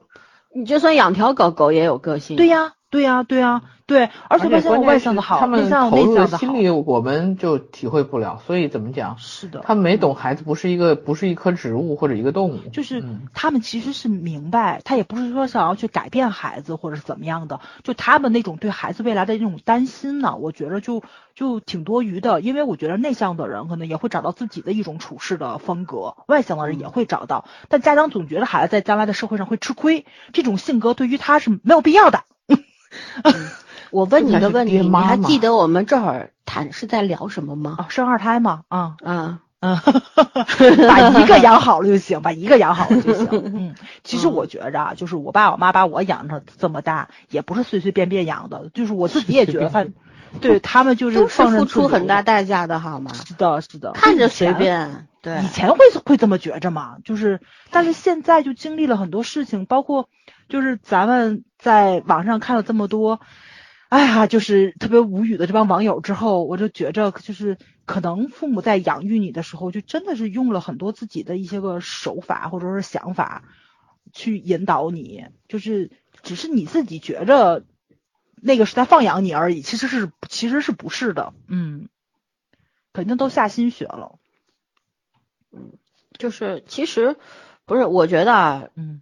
嗯，如果父母。到了四五十岁，那时候可能不是说我现在这个年纪，我爹妈肯定生不出来了，对吧？嗯，可能早个二十年，我十十七八岁的时候，然后父母说我们要再生一个，我大概率应该是无所谓的态度，就是那个时候其实还小，就是还是属于那种愣头青，对，没有被社会毒打过，也不知道这个生存是多么艰难的一件事儿的时候，你爱生不生呗。其实我觉得现在很多的。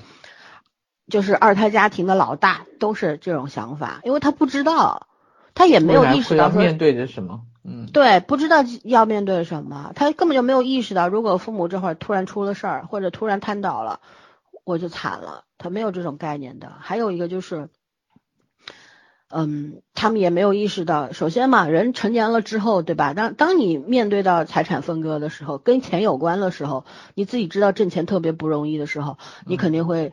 会去想说，哎呀，我多了一个弟弟或者多了个妹妹，回头本来属于我一个人的房子，属于我一个人的存折都得分一半出去了。如果是个姐姐，然后生了个弟弟，那那或许就没有份儿了，问题就更多了。对，早晚要出嫁，这个是什么？是成年人的盘算。我觉得这种盘算其实没有错。可是对于现在大多数二胎家庭来说，老大可能只有几岁，十几岁，夸张一点，二十岁吧。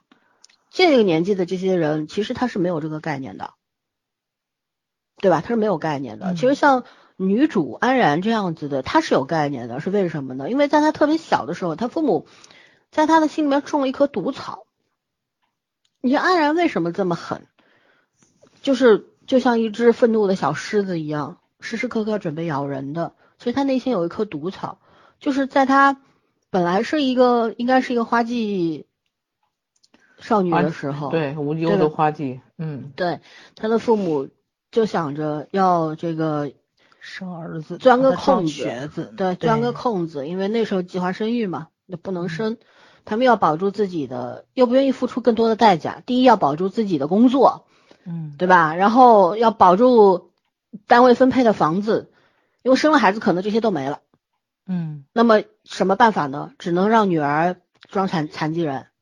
有一段电影里面删掉的部分，就是安然当时，嗯，就是没有被他爸不是打了吗？打了之后，他爸是用剪刀把那条红裙子给剪得粉碎的。从此以后，安然没有再也没有穿过这样的裙子，他是拒绝的，穿上了裤子什么的，他就有我觉得就是这条红裙子是有象征意义的，就是可能是与自己无忧的，然后充满梦幻的这种。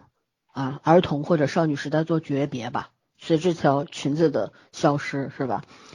那像这样的父母，其实说实话，我我真的我理解安然的那种痛，就是那种怨恨。其实他心里面，他可能就说，你们最在乎的不就是房子吗？你们当时为了把这个就是离婚啊，或者怎么样，不想把这个房子。给其他人，为什么呢？他如果这个房子不写到安然的名字上的话，如果这个房子归爸爸，以后可能就要给姑妈一半，或者姑妈也有小孩，就会涉及到财产分割的问题。所以他父母比较精明，对吧？你说好听点叫精明，就把房房房房子转到了女儿身上，那对方这个姑妈呀谁呀不就拿不着了吗？对吧？嗯，好，这就是清楚。对，这是个一种算计，所以安然心里是明白的呀。这一系列在他身上发生的事儿，对吧？他小孩怎么可能不怨恨呢？小孩子非常的简单，就是父母对我的爱，如果真的是真心爱我的，保护我的，那我都知道，我能感受到的，哪怕是个婴儿，他都能感受到，何况是一个十岁左右的小女孩了呢，对吧？然后你为了生一个人出来跟我分这份爱，还要打我，还要让我装残疾人，对吧？那我如何去接受呢？所以这种愤愤怒啊，这种恨呢，就像一颗毒草一样，就在很他很小的时候就种在他心里面了。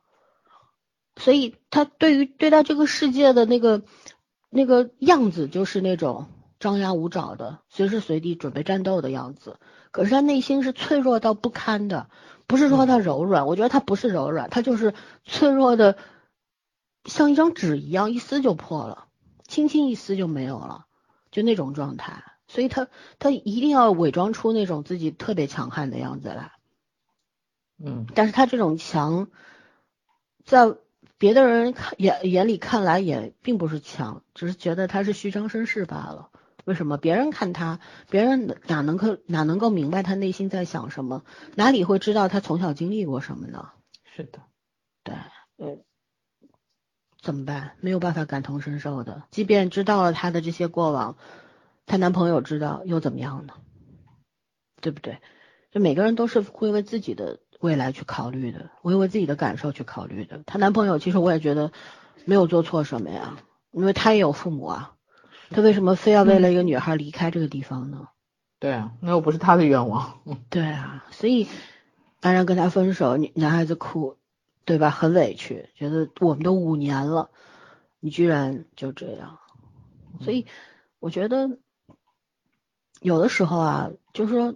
父母要生第二个孩子，甚至于第第五个孩子，你生个足球队都可以，但是这是你自己的要承担的后果，因为你生一个小孩出来，不是光你说生一个儿子，然后好像就完成了一种家庭使命一样的，对吧？不生这个儿子，好像我就是不孝，无后为大嘛。中国人讲了几千年，不孝有三，无后为大，对吧？就是。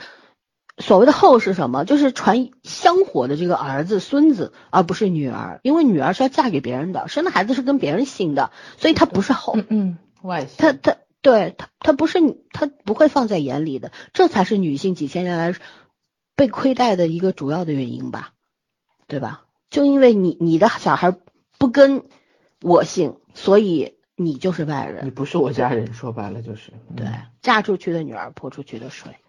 都是这个道理，所以就想，我觉得这电影就是在要为这些啊，要给这些急着生二胎的父母们敲个警钟。就如果你身体健康，你财力丰厚，然后你也觉得自己的知识层面呀、你的三观啊是健康的，你有足够的能力去去养大一个小孩，教育好他，你生吧，你生一百个都行，只要你生得出来。但是如果说你做这些准备都没有，你在第一个孩子身上都没有尽过这样的义务，做过这样的事儿，那你生两个、三个，那你就是自私。对你不能只谈权利不谈义务。我们老是说小孩子跟父母不能只谈权利不谈义务，对吧？但是父母对孩子其实也是一样的，这是相辅相成的事情啊。再生二胎这件事情，为什么这个孩子你的第一胎无论他是男生还是女生，其实。他不仅仅是你的孩子，他哪怕他没成年，他也是一个独立的人。如果你要生的话，我觉得是要去征征求这个第一个这个孩子的意愿的。我在抖音上面看到一个我们上海的一个小孩，有小姑娘，现在大概幼儿园大班吧。啊，她妈妈一直拍她的那个视频，就他很好玩，这小孩特别会说话，然后就就就。就跟女儿说：“哎，爸爸妈妈如果再给你生个弟弟好吗？”那小姑娘就是一秒钟就反应出来，说：“我不要。”你们可以养只猫，为什么一定要养啊？你给我养个弟弟。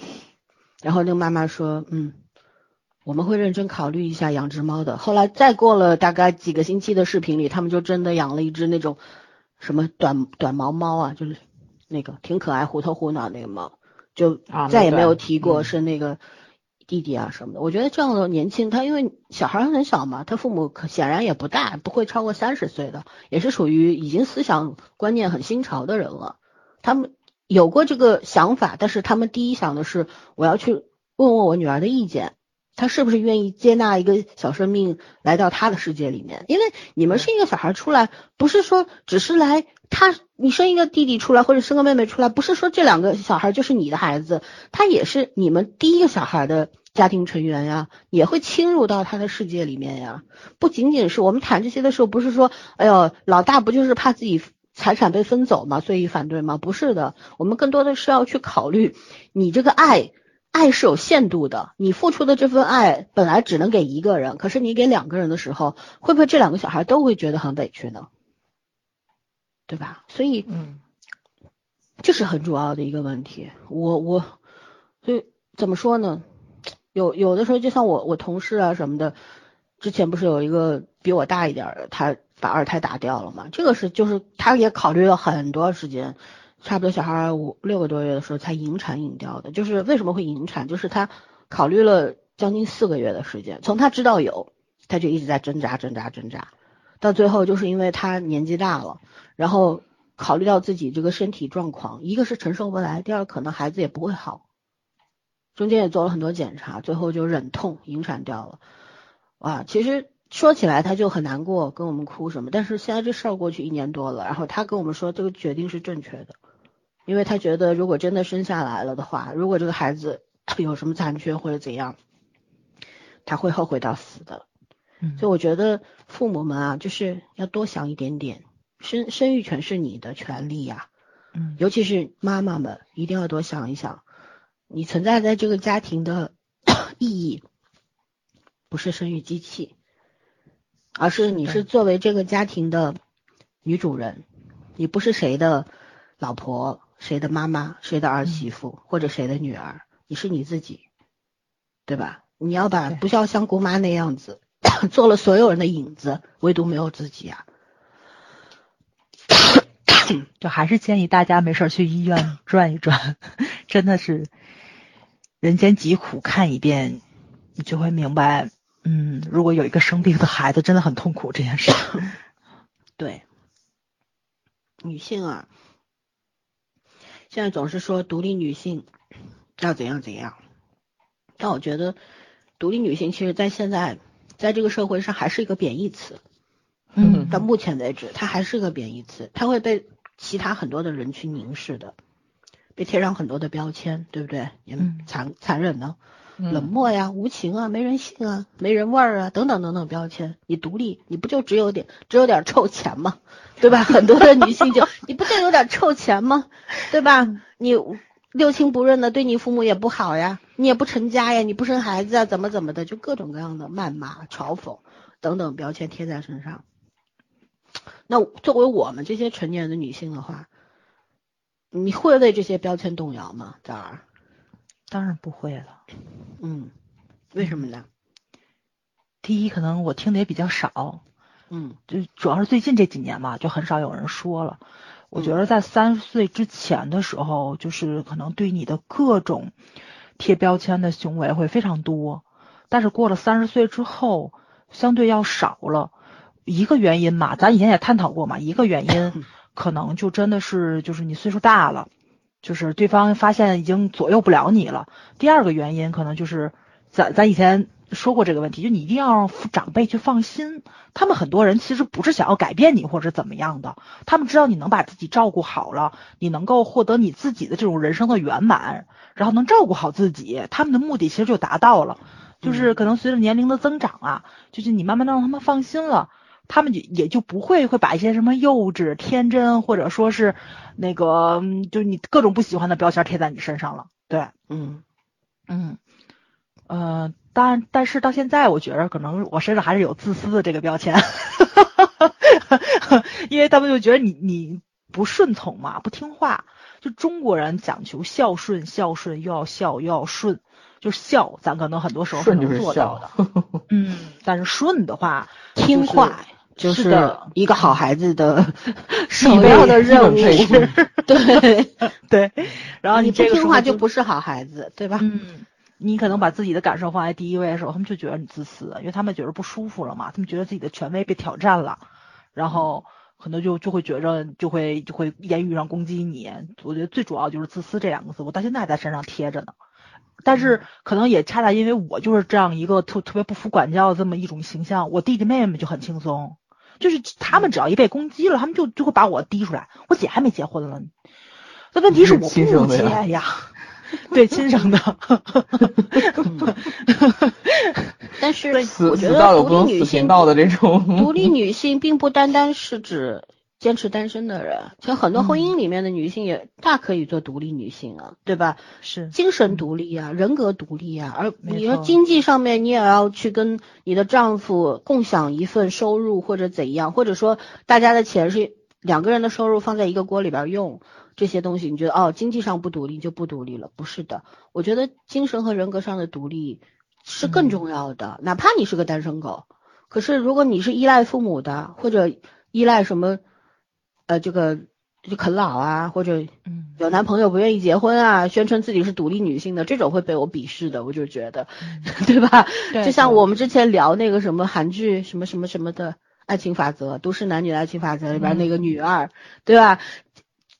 她恋恋爱，但是忽略别人要结婚的这个这个想法，然后这这种就不不是独立女性了，我觉得这种才叫真正的自私。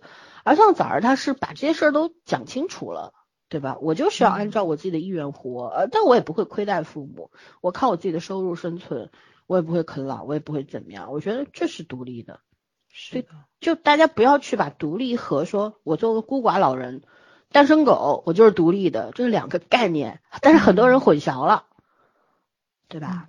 嗯，嗯，圈圈，你觉得这些标签会让你动摇吗？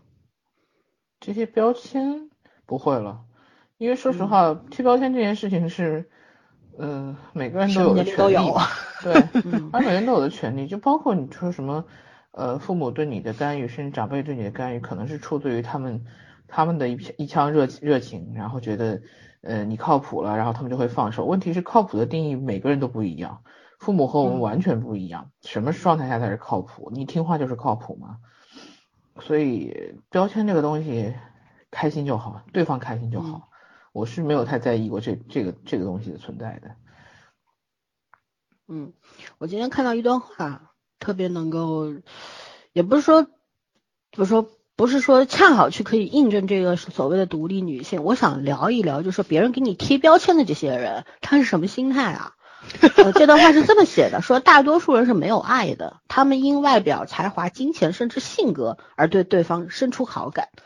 其实呢，爱来爱去，爱的都是自己。他们爱那种被爱时的虚荣，爱那种备受折磨时的存在感，甚至会爱上因不被爱而生出的自卑。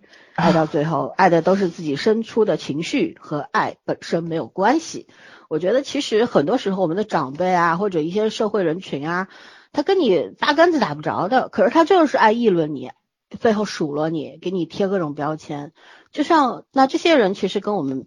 就说这种什么邻居啊，什么小区大妈大爷跟我们没有关系，对吧？你也可以无视他们。但是亲戚如果总是给你贴标签，甚至你的父母给你贴标签的时候，是很难以忍受的。有的时候，我那个时候大概十几年前跟我一个朋友聊这个事儿的时候，然后我就跟他说，因为他也家里发生了一些类似的事情吧，然后我就跟他说，我说长辈呢，包括你那些舅舅舅妈呀、大姨大大姨夫呀，他们给你说的这个事儿，是他们觉得他们有这份就有这个责任来教育你，引你走上正路，对吧？他们要完成自己的这份责任，成全自己的责任心、责任感，然后呢，他们不会去考虑你是怎么想的，所以你只要遵从自己的想法就可以了。你如果做出了选择的时候，你就把耳朵关起来。嗯，你如果不想听他们说话，你就离他们远一点，因为没有办法，你想两面都都都要，那是不现实的，对吧？刀切豆腐两面光这件事情是只有在刀和豆腐之间会发生的，人和人之间是发生不了的。对，我觉得我十几年前就明白了，但是现在很多很多人他不明白，就任何事情要不就委屈自己，要不就委屈别人。对吧？其实长辈，你说他们为了完成自己的这个责任感，来教育你的后辈、你的子弟或者你的什么亲戚的小孩什么的，也不是什么对错的问题。哎，这是什么？这是他们认为我我们作为长辈应该要做到的事儿。就是哪怕我帮不了你什么，但是我教育你一下，兴许你就学好了。在他们的概念里面，你是一个学坏的孩子，对吧？你要独立，你要离父母远远的，你要这样那样。为什么他们也是被传统观念荼毒了一辈子的人，而他们这些观念是他们上一代人给他们的，上一代人也是因为上上代人给他们的，一代一代传下来的。所以就必须有一个节点嘛。就到了这个节点的时候，总有一代人要站起来告诉他们这个事儿是不对的，嗯，所以才会发生那么多的碰撞、激烈的争吵，甚至于亲情的破裂等等的。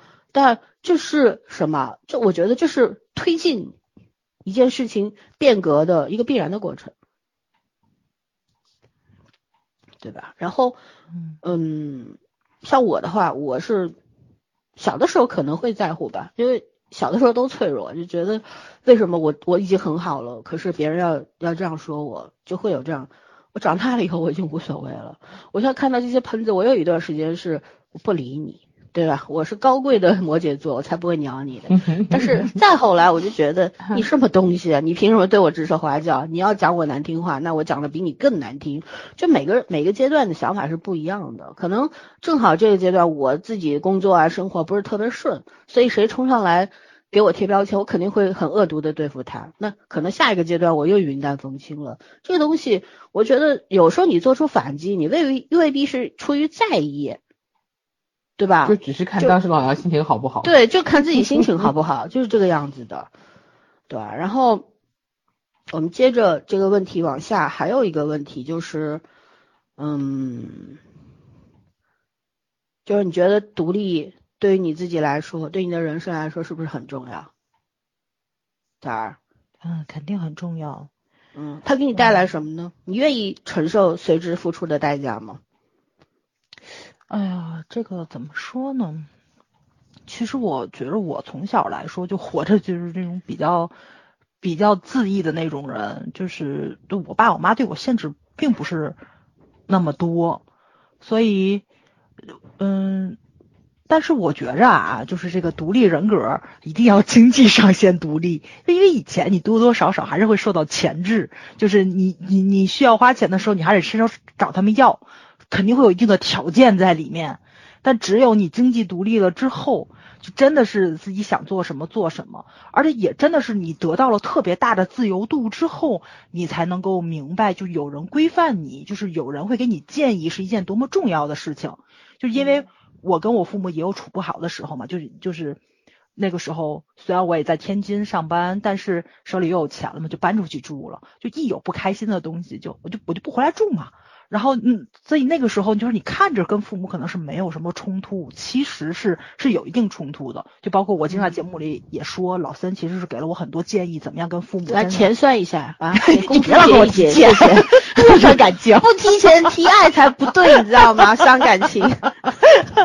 对，就是就是就是你真真正正跟父母去接近的时候。很大的一个原因就是，当你有了特别大自由度的时候，你才会知道，就有人规范你，那个是也是很重要的一件事情。就是完全的自由也是很可怕的一件事情，不存在的东西，不存在的东西，没错。嗯，就是你可能会犯了错，你犯的很多错误是得你有一定的社会经历之后，你才知道自己是犯错了，就是特别舒服，特别让你就是百分百自由的。我觉得这个。在一个社会很规范的一个情境之下是完全不成立的，对，就你一定要嗯体会到了约束是什么，又体会到了自由是什么之后，你才会找到一个非常完美的一个平衡点，这个时候你才叫真正的独立了，就是没有东西能够去钳制你，但是你又知道自己真正要的是什么了，而不是就跟那头那头野马一样在草原上瞎奔腾。对，你知道自己的目标到底是什么，想要得到的是什么，得到的东西你怎么样珍惜它，这是很重要的一件事情。等你都明白了时候，这个真正的独立就跟你是单身还是结婚，有没有孩子，生几个完全没有关系了。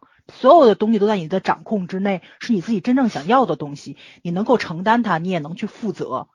我觉得这是很重要的一件事情。嗯嗯嗯，而且都是我自己选的。嗯嗯嗯。就是自己选的，跪着也要承受下去嘛。嗯，代价嘛，总归是有。什么事情你要有得有失，有失有得嘛，总归会要付出代价的。有的时候可能当时付承担不了，可是想着想着想通了也就算了。嗯，是吧？我反正人肯定是分阶段的。我觉得你想法肯定会变，对吧？就像老森说这个电影结局一样，就是到底他是怎么想的，会不会一小时之后又改变主意的，这是非常难说的一件事情。嗯嗯。我想说就是，其实独立女性啊，我觉得应该有一个标签，而而且这个标签非常重要，叫做勇敢。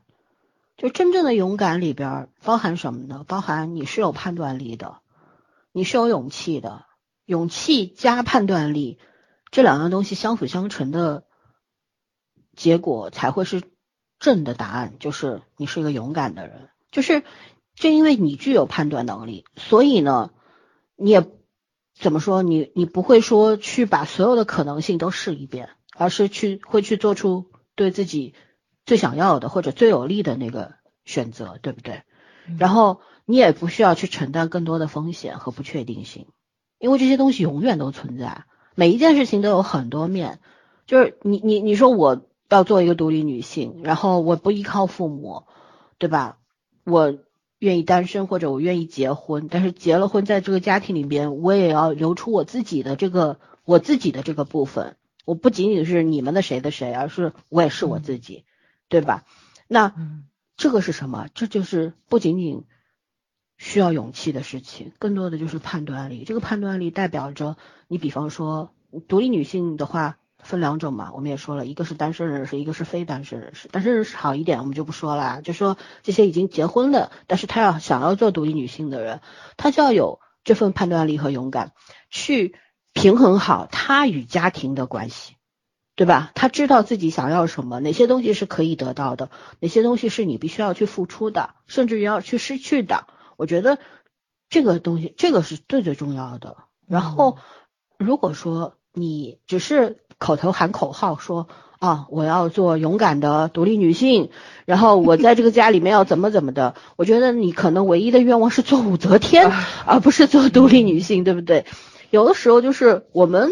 会把勇敢的反义词说成什么呢？我觉得在现在的这个女性的困境的语境下面，我觉得可能勇敢的反义词是鲁莽，就是你没有做出过任何的计划，你也不知道自己应该往什么地方去，你也不知道自己的目的是什么的时候，就做出了行动。嗯，对，盲目的进入婚姻，盲目的逃出来，然后因为所谓的爱又进去了。对吧？然后真的很多啊，我你就是大家我们在我的工作当中遇到太多了，所以我最最近如果遇到这些事情事事情的时候，我们就会跟他们说说，你看爱情是什么呢？爱情像革命，轰轰烈烈，对吧？可能还有时候会弄得你死我活的，但是婚姻是制度，就跟一个国家需要制度是一样的。嗯。对吧？制度就是需要什么理性，嗯，而闹革命的时候是不要理性的，只要听听听这个听自己心灵的召唤就可以了。嗯，但过日子你是要有安排的，要有秩序的，对吧？然后需要治理的，这个治理啊，不是说男人做主或者女人做主，而是大家一条心，奔着一个地方去。对吧？互相的约束，也互相的宽容，对吧？所以你在爱情呃，在婚姻里边，你还要轰轰烈烈，那那太吓人了吧？怎么轰轰烈烈呢？对不对？今天离，明天离，有很多人学那个骑士的亲王。对，我在嗯很多的案件里边，有的时候有一些我们做一些公益活动的时候，给一些女性做咨询嘛，然后他们就会来说说。当年谈恋爱的时候，就经常听到他当年谈恋爱的时候，他信誓旦旦的跟我说过要对我好的，钱都要给我的，家务都他做的，婚礼上面还发誓什么无论贫穷富有什么什么什么的，就说他为什么结了婚之后第二天他就做不到了呢？他说我想不通呀。然后我觉得这碰到这样的人的时候，我都不知道怎么去告诉他。我觉得他需要的是一个婚姻规划师。而不是需要一个心理咨询师，因为他从根儿上就没有明白爱情和婚姻它是两个事情，他没明白，对吧？嗯，那圈圈刚刚因为你掉了，所以我们我先回答了，你也来回答一下，就是当这些你不为所动，不为这些标签所动的时候，你觉得独立对你人生来说是不是特别重要？独立，我觉得对每个人的人生来说都特别重要，因为，嗯，说实话，就是。你不独立，首先你就不知道你自己是谁。你如果不知道你自己是谁，你就没有办法告诉别人和跟别人正常的去交流，因为那个可能就是你 模仿或者是借鉴在别人身上的东西。那你都不是你自己的话，你这辈子存在的意义在哪里呢？所以小的时候我们就是有这个意识，开始去学习某个人或者喜欢某个人，就是会不自觉的，就像粉丝追明星一样，就会向明星的打扮啊，向明星的行为靠拢。其实是这样子的，就是那个时候开始模仿的时候，就是最开始的有了一种懵懂的独立意识，也就是说你想期待自己成为更好的人，但是后来很多人其实。呃，跟我们的教育也有关系，跟我们的环境也有关系。很多人其实是一辈子没有找到这个独立的概念的。就是我今天包括跟我同事也在聊天，然后跟平平聊天也有很多的例子，就是人们其实是受到了很大很大的家庭的，然后传统的，然后长辈的这种束缚和制约的。也就是说，其实有很多很优秀的，呃，我相对来说见识的女性的事情更多一点。就很优秀的女性最后不得不成为，就是也不能说泯然众人矣吧。我始终相信是有才华的人还是在哪都有很就会出众的，但是可能她明明可以成为完全不一样的一个呃一个人，或者是有更有更厉害的才华那一面，但是最终都被隐去了。虽然说人生还漫长，未来还不知道，但是其实那段时光很可惜，就是那个人的形成也很可惜。你可能终究还是会成为一个独立女性，但是你你也会为自己惋惜的。所以我觉得，呃，像片中的这个女主，虽然她是被迫独立的，这种独立其实是，嗯，不提倡的。说白了，也没有也没有办法，但是被逼着的，对，被被逼要去独立。可是其实她那段话没有说错，因为因为父母不在身边，所以她要学的什么事情都敢做，什么事情都要去争取，所以他就变成了一个远远比其他同龄人能够更早的。进入一个状态，一个社会状态的一个一个一个一个年轻人，这个可能对他未来会有一定的帮助。但是你说他内心那块缺失的部分要怎么办？这个也是无解的。嗯，所以独立是值得提倡的，但是怎么样去就是成就这个独立的过程，我更期待是呃。更多的是自主自愿的一种行为，而不是被被被迫的被社会毒打也好，被被被家庭关系毒打也好，就是这种成为这样的这种独立。当然，其实独立那个过程并并不像想象中那么美好，可能很多人独立了一半之后，觉得哎呀，还是躺在这个既定的规则和轨道里面会更更爽一点。对，嗯嗯，真的吗？啊，会有的，真的会有，因为他觉得，因为他他寻求，他不知道什么样是真正的独立，他就去做那些独立的行为，然后呢，他又承受不了那个付付出代价，那个高昂的代价，嗯，对他承受不了，他觉得那有什么意思呢？独立这件事情，对吧？嗯，最简单的一件事，有些人就会说，我原来在跟父母一块生活的时候，他就简追求一个最简单的所谓的独立啊，就是一个人住，嗯，回家本来是衣来伸手。饭来张口，这不就是我自己 自己生活的时候，家里像个垃圾桶，这叫独立吗？这倒没有，对对不对？嗯，你肯定不是。但是有些人，我我独立也分很多层次，最简单的第一层可能就是独立生活，是不是？寻求一个你自己的所谓的独立的空间，我要一个人生活。可是你连自己最基本的生活，你不会做饭，只会叫外卖，对吧？嗯。不会丢垃圾，垃圾分类都做不了，然后家里边弄得像个垃圾桶一样，然后父母看到了之后，事儿学就完了。很多人是真的不会，你不要觉得学，有些人他不是，我觉得有些人就是真的学不会，要不就是，反正人和人的那个，就是他觉得差距是很大的，是突破你想象的。学会我还对对我还不如回去吃我爹妈呢。对，这是最简单的。还有很多人是说，哎，我生活上面的问题是可以克服的，可是。他也所所谓的就是我现在上班了，我觉得我也有看到过这样的年轻人，就觉得哦，我现在终于走出校门，我开始上班了，然后我是一个独立女性了。为什么？我自己挣钱自己花，我甚至还有钱可以给我的父母花一花。他觉得我这就独立了。可是当他遇到在职场上遇些遇到一些困境或者怎么样的时候，他第一个想去的就是找回去找爸妈哭诉，他没有想过。我自己是不是解决在这个？对我解决不了，他解决不了，不是解决，解决不了，解决不了的原因是在于他根本不知道自己错在哪儿。嗯，那你觉得这是独立吗？就社会的毒打，虽然说独立的要变成一个真正独立的人，对吧？思想独立啊，人格独立啊，经济独立啊，这个真也不是说你十几二十岁的人就能做到的，肯定是要付出很多年的。到我们这个年纪，你说独立了？是的，是的，我觉得我确实是，嗯，我是独立了，但是我也付出过惨重的代价。嗯，这是一个很漫长的过程，对，对，而且过程而且挺不舒服的，就是你就是那句话嘛，就是你每次不舒服的时候，肯定在走上坡路，确实是，嗯对啊，所以就是，就我觉得对“独立”这两个字，“独立女性”这四个字的理解，你怎么去理解这几个字？首先是要想成为这样的人的第一步，对，基础学习嘛，对嗯你得学习什么叫独立，什么叫独立女性。如果你连概念都搞不清楚的话，那你不要独立了，你就在父母的羽翼底下好好的生活享受吧。但是要记住，父母会老的，除非你家里边有个很多的资产等着你去遗产等着你去继承，可以保你衣食无忧。要不然的话，对吧？所以又回到这个话题，所以父母要生个二胎，是为了让你们将来好过一点。这就又这就其实老我们你。看，我们说到现在都是在说我们城市当中的生活，但是嗯农村为什么有很多地方以前有个口号，不知道你们知不知道，说少生孩子多种树，对吧？对啊别人没事嗯干，没有任何娱乐活动就生孩子。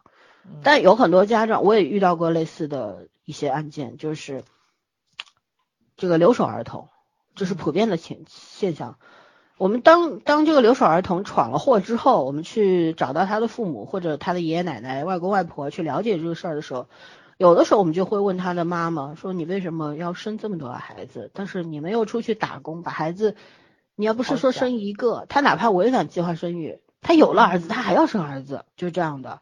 他不知道为什么要生，但是后来问这个妈妈，对妈妈就说的：我生这么多人呢，生这么多孩子，但凡有一个能跳出 龙龙门，就是跳出龙门啊，不是龙门。他说，那我们老了就有依靠了。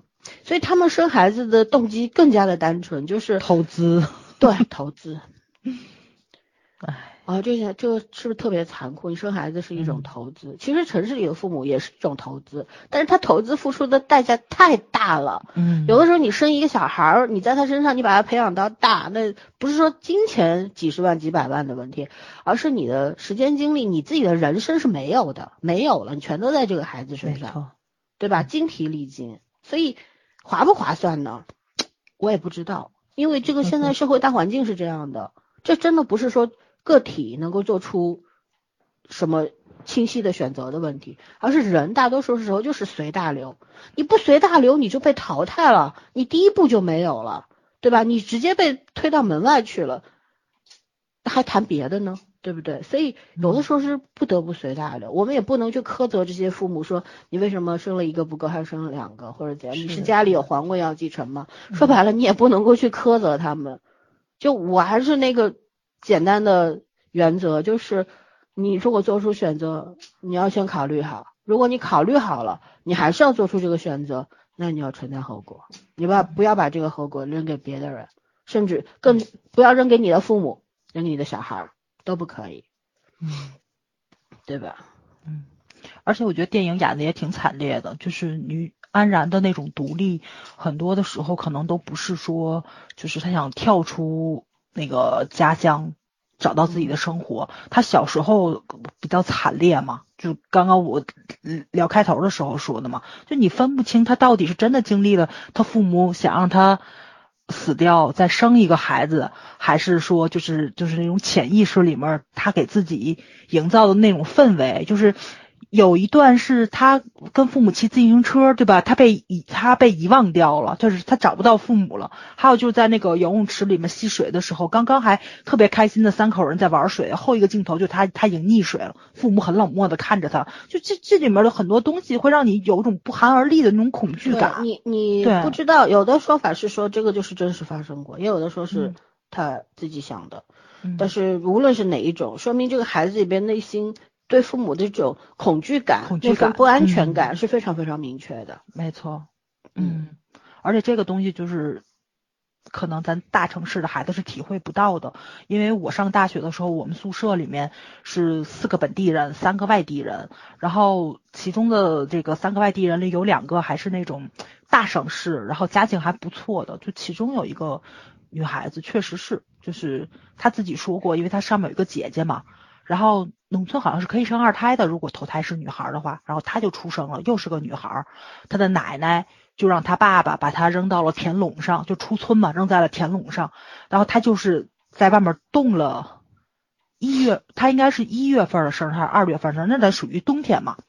她在外面冻了一一个晚上，她妈妈哭了一个晚上，她爸爸早上起来就偷偷摸摸去把她给抱回来了，还活着，就就就这个事情，就你现在去想，就就很恐怖嘛！就对他这个事情是他的人生经历，虽然他很小，他不记得了，但是这个这个肯定是不记得，对他他肯定不记得，但这个事情他知道，肯定是他妈妈或者他姐姐告诉他的嘛。他奶奶自己，或者或有可能是他奶奶自己骂他说出来的什么的，但这个东西肯定是在他心里扎根儿，是一种一种算仇恨的种子吧之类的，永久的伤痕，真真的是永久的创伤。这个是，只要他想起这个事儿，他脑子里边就会有很多很多的愤怒产生，嗯，很多很多的委屈，因为她是一个女孩儿，对，嗯，对。好吧，那我们 讲到现在，我们讲讲电影里的那个男孩吧。这个问题我没有写，但是我一直想问，因为就是我是觉得这个选角选的太好了，这个小男孩确实是可爱。嗯嗯嗯，这个这个小男孩，我我跟你们讲了嘛，他们在抖音上面，他们的妈妈叫 A B C D 妈，因为四生了四个小孩子，哦，呃，就是老大和老二是一男一女的龙凤胎。嗯，然后老三是跟老大老二又差了两岁，好像。然后这个是就这个演弟弟这个小朋友是最小的，叫蛋蛋蛋总，大家家里人都叫 蛋总。对，因为他们都是有英文名嘛，就是英文名的 A B C D 的那个首字母来区分的。然后呢，这个爹妈呢是在哈佛认识的，都是高材生。妈妈是武汉人，爸爸是韩国人，现在在上海生活。我看了他们一年多的抖音吧，从一开始的时候，我觉得这个妈太狠了。这家庭条件是好，非常好，应该是生活在上海这边佘山或者哪里，反正是有独栋的大别墅的那种家庭。然后那四个小孩教育的非常好，很有教养，而且非常的拼。就小孩子每天他可能就是六点钟就出门了，然后去学游泳，学呃什么击剑。然后各种各样的东西，他们每年，因为他们上国际学校的，所以每年都是呃有很很长的一个，比如圣诞假、暑期或者怎样，跟我们国内的普高的这种呃普普通学校的这个假期不一样，父母就把他们送到海南啊，送到哪里啊去参加铁人三项，跟成年人比赛，就这样从小就把孩子往就用用难听话说，就用我们普通的父母说的话，就是我把孩子往死里坑。但拉链式教养，但但是小孩儿其实早上说过一句话，说小孩子其实他不太知道什么是苦，什么是累的，对，所以就看你是对，看你是怎么去培养他们。就很多人一开始的时候都都觉得特别不能接受，这妈妈太狠了，怎么就对自己四个小孩下得去手呢？而你比较打动我的，我是从什么时候开始去认可这个妈妈？和爸爸，我就觉得是从一个视频，就是，呃，他们老三 C C 少啊，他留了一头长发，长得也特别的好看，很秀气的小小男孩。然后他留了一头长发，就别人都不理解，说就介绍他的人都不理解，问你为什么你是女孩是男孩啊？他为什么要留长发？他就是要把头发去捐给那些因为癌症然后化疗然后没有头发的小朋友。然后他剪头发的那一天就哭了，他妈妈就问他你为什么哭？总是有一些舍不得，但是后来他很快就恢复状态了，他就觉得他做这个事儿，他妈妈跟他说你做这个事儿是非常好的事儿，你可以哭，但是哭一会儿就好了。还有一个事儿就是他们家老大，他们老家老大很厉害的，大概就十一二岁吧，然后就参加了国际上很多什么机器人大赛啦，什么。呃，各种商业性的那种，反正将来总归也是霸道总裁的那种类型吧，而且很 沉着稳重，就四个小孩四种样子。这个老大有一次他妈就把他赶到这个城隍庙，给他戴了上了一个眼罩，再戴上一个墨镜，给了他一根盲人的那个引路的那个手杖，说就给你讲再多，就是这个嗯。这种残障人士的生活，你是没有体验的，所以你自己去试一试吧。这妈妈也不会靠近他，就就远远的跟着，拿着手机拍着他儿子的一举一动。这小孩一个人的视频特别长，小孩后来到结束了这个一天的这个体验之后，摘下眼罩就哭了。他不是为自己说受了很多挫折哭，他说他终于明白了，嗯，看不到光明是一种什么样的感受。然后他说他一定会在这件事情上去做尽自己的最大的能力。我觉得这个教育方式也太棒了吧，就是这种，就小孩子。白天，你像这个这个弟弟蛋总，他就是四岁多一点的时候去拍了这个电影，然后父母是不跟的，呃，电剧组的人把小孩接走，一个人坐火车从上海啪坐到北京，坐到四川，呃，坐到就是要拍地，现在这个弟弟也在各各地拍戏啊，好像还有两部电视剧还是什么的还在拍，然后呢，这个小孩就是。就是永远是独来独往，然后他妈妈后来为了能让他不耽误学习，家里买了个保姆车。小孩夜里边戏拍完了不让睡，坐在车上面一边车子往家开一边写作业。这种压力，就就作为其他人成年人来说，总是觉得小孩好可怜，但是孩子都撑得住，而且越来越优秀。所以这就是需要我们去思考的一件事情。就是当然，你不能说他这个这个教育方式一定是先进的，但是你知道吗？让人特别，我看这个电影的时候，我就想到了这个他们家这个这个 A B C D 一家里边，就是他们家就一个女孩，还有就是妈妈和女儿，还有外婆三个女孩子，其他都是男生，爸爸和还有三个哥哥弟都是男生，可是这三个女孩子都被保护的特别好，就。就像家里的宝贝一样，外婆从武汉过来，什么给他们买一条，就那种东北的那种大花裤，红的绿的，然后姐姐姐就穿在身上去跳街舞了，她不会觉得说，哎，这个裤子好丑啊，嗯，我孩子没有这个概念，他没有，他就特别高兴，就是虽然这条裤子对看上去有点那个什么不是很很漂亮，但是这是外婆给我的，她穿着高兴跳舞去了，嗯。就这样，小孩那个蛋总这什么游有学游泳被呛水啦，然后从什么栽到水里边去了，他妈在旁边哈哈哈大笑，然后评论区的人不能理解，说你儿子都摔了，然后你怎么都不知道去扶一下，你还在旁边拍视频，你是不是没有母爱啊或者怎样？可是我觉得妈妈做的是对的，嗯，就是因为其实旁边肯定是会有保护，有教练什么在保护着的，是的，对吧？嗯。就是就是不要去干涉专业人士的一个上课的进程，而且就游泳呛水不是很正常的事情吗？你为什么要把这件事情恐惧化呢？让他让他恐水你就高兴了吗？嗯，对。还有就是我觉得当这个这个就是我觉得很神奇，就是我一直关注的这抖音的一户人家，然后这个小儿子去拍了最近我看那部电影，就在荧幕上看到这个小孩的时候，我就有一种神奇的感觉，你知道吗？我觉得这个就是。就同处于一个世界一一个片天空底下的，可是这这样的人之间是有弊的，就是就是怎么说呢？就是说，据说据说这个蛋总拍哭戏的时候哭不出来，他妈还掐他大腿呢。当然不知道真假，是小朋友自己开玩笑说的。但是我就觉得，嗯，这个小孩子很棒，因为你看他的表演的那个。这个很精确嘛，对吧？他的情绪表达很到位，台词念得特别清楚。就用小孩的话来说，赢过很多流量。对，我也同意。没错。但是我就在想，真的口齿清晰，这是需要练的。这孩子一看就练过、学过。然后一听老三说，那肯定是上过课了。嗯嗯。生活在这样一个家庭，一个充满爱和尊重的家庭里面，小孩子能够去很好的表达这部戏这个角色。我觉得很厉害，但是说实话，对这个角色，我对孩子只有好评没有差评。我是对这个角色有差评，就像圈圈说的，台词过于成熟了。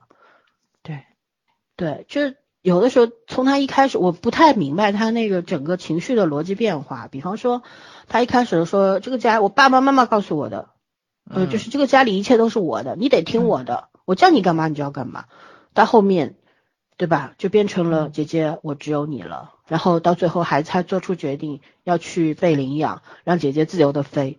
我觉得这整个逻辑的变化，这个里边没有体现出来。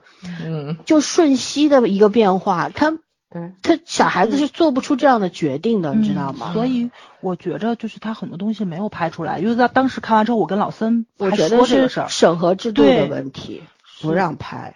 嗯，或者我觉得创作者本身有很多的忌讳。没错，没错，对，嗯就肯定会有一些成人成人像的东西，就是那种非议啊，或者是什么的流言蜚语到这个孩子的耳朵里面，他才会，因为你会看到，就是舅舅跟姑妈他们所有人在讨论问题的时候，孩子就在边儿上。其实很多时候，孩子都是听成人的那个话，他他就。他就接收到信息了嘛，包括他跟舅舅生活的那些日子，立马就会打牌了。你会看到这个孩子还会骂人。是的，回头骂那一句，笑死我就了。灵魂的那根烟夹在耳朵上，我觉得他真的是模仿的太像了，这个孩子，嗯，就他把孩子的那种天真好学，就是就是展现的淋漓尽致，但是都是这些方面的，就让你很无奈，所以你也能够明白他他去学大人说话是很正常的一件事情，所以那个台词肯定不是小孩是大人的，但这个绝对不是他自己天生带来的，肯定是从别的地方听来的，对。就你细思极恐的东西其实特别多，对，还有就是他不有很多删减的片段吗？就是嗯。就是有有一段是烧纸，给他父母烧纸，他跟弟弟还有姑妈还有舅舅一起在那儿烧，然后呢就是弟弟姑妈教弟弟怎么往火盆里面扔那个纸钱，然后就这么简单的一个动作，姑妈还夸他你真聪明，然后安然就不高兴了嘛，嗯。安然说的是我两岁多的时候就会背好多诗了，然后也没见你这么夸我。然后那个舅舅就立马来了一句啊，对你还会背普希金跟那个歌德的诗，然后那个时候就他这种很微妙的东西就体现出来了，就为什么安然会喜欢舅舅，嗯，就是舅舅可能是唯一说话的，唯一一个会赞美他的记得，他的，没错，对包括那大伯要打他的时候，也是舅舅挡挡挡在他的前面，就是很关键的一些点上，这个男性是充当了一个保护者的角色，所以他会觉得我想要你做我爸爸。但是表姐结婚为什么恨自己的父亲？是因为嗯他在那样的个不是一个好爸爸。他没错，没错，对，你会看到这个这部戏里面的男性角色也是很复杂的，就是他们其实是是，哎呀，就很很多时候不是一个特别合格的一个长辈、一个父亲的这么一个角色，但打麻将输了不给钱，人品好差，真的。是的，是的，你还跟孩子玩儿，这个实在是，啊，嗯，对，就是怎么说呢，人就都都是复杂的嘛。我们一直在说这句话，人都是复杂的。有的时候他不是没有爱，他也不是不知道怎么表达爱，而是他的价值序列里边就是打麻将是第一位的，没有别的。醉生梦死是第一位的，嗯，对，就咋说呢？对，对，我还想说，其实我觉得这个这个剧里边儿男性角色其实写的还是蛮好的，尤其是舅舅这个角色，他是主要角色嘛，然后就人的那种复杂性体现的特别好，就在他身上面，你能看到人性当中好的部分，但你也能看到人性当中特别恶的部分。但是呢，就因为肖央的这个演绎啊，你会觉得这个角色怎么说，可能让你哭笑不得更多一点吧，嗯，对？吧？他他也是生活的人，怎么说，生活的败者吧，失败了，对吧？嗯，呃，外甥女说她你特别渣，像你年轻的时候那么渣，对吧？结了婚没多久就离婚啦，对孩子也不负责任啊，等等等等，这就可能也有自己很多的不得已吧，只是没有人了解那一段过去，因为有些东西是不足以与外人道也。道是的，说了别人也不一定能听得懂，也不一定会帮你同情你，所以他就索性放弃了，而整天就念叨我那皮夹克给了王宝强什么的，无非也就是王宝强是他的一张牌，能够表现他哦，他我还是认识个把名人的或者怎样的，对吧？他也不敢说我认识刘德华呀。那他他也知道，心里边就就觉得哦，王宝强可能跟他是更接近的一个样子吧，就是对吧？如果我说王宝强，可能别人可信度高一点，可是我说刘德华，说周润发，人家肯定不相信你说 说你在胡说八道，是不是？就也可以看得出，他也算年轻的时候肯定一表人才喽。然后身材什么的虽然有点走形了，但也人高马大的，还什么拍过戏啊什么的。也就是说，他年轻的时候说不定就是风流倜傥的那种人物，对吧？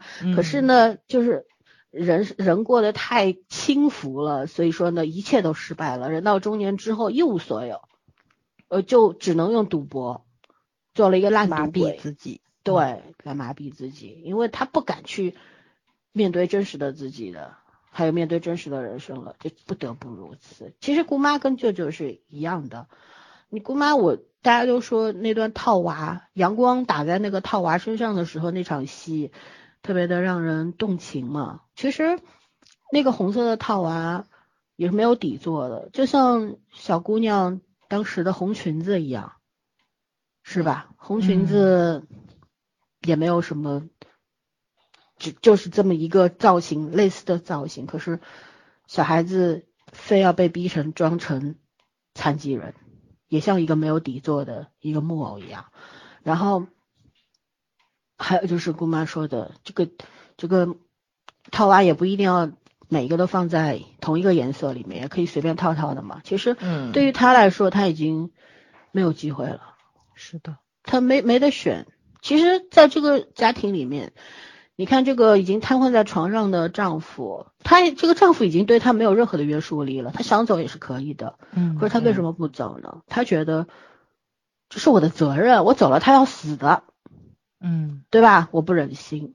可是当她听到说这个丈夫还偷看过安然洗澡什么的时候，她也无非就是捶他几下，他也不知道痛了，捶他几下，然后倒在他的怀里面，就是这个样子，人生的那种无奈，无力感，嗯，对无力，就自己就是一个没有没有无能又无奈的这么一个处境，所以他到最后想明白了，就是我自己人生已经一败涂地，我为什么还要去阻止这个孩子呢？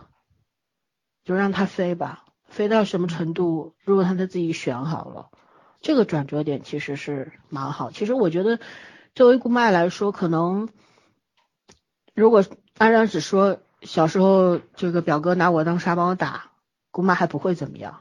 嗯但是她的丈夫，她侍奉了这么多年的丈夫，那么听听就是一直在听丈夫的话，侍奉夫家的人，侍奉两个孩子什么什么的，做了一个贤妻良母，能做的一切，甚至于不该做的一切她都做了。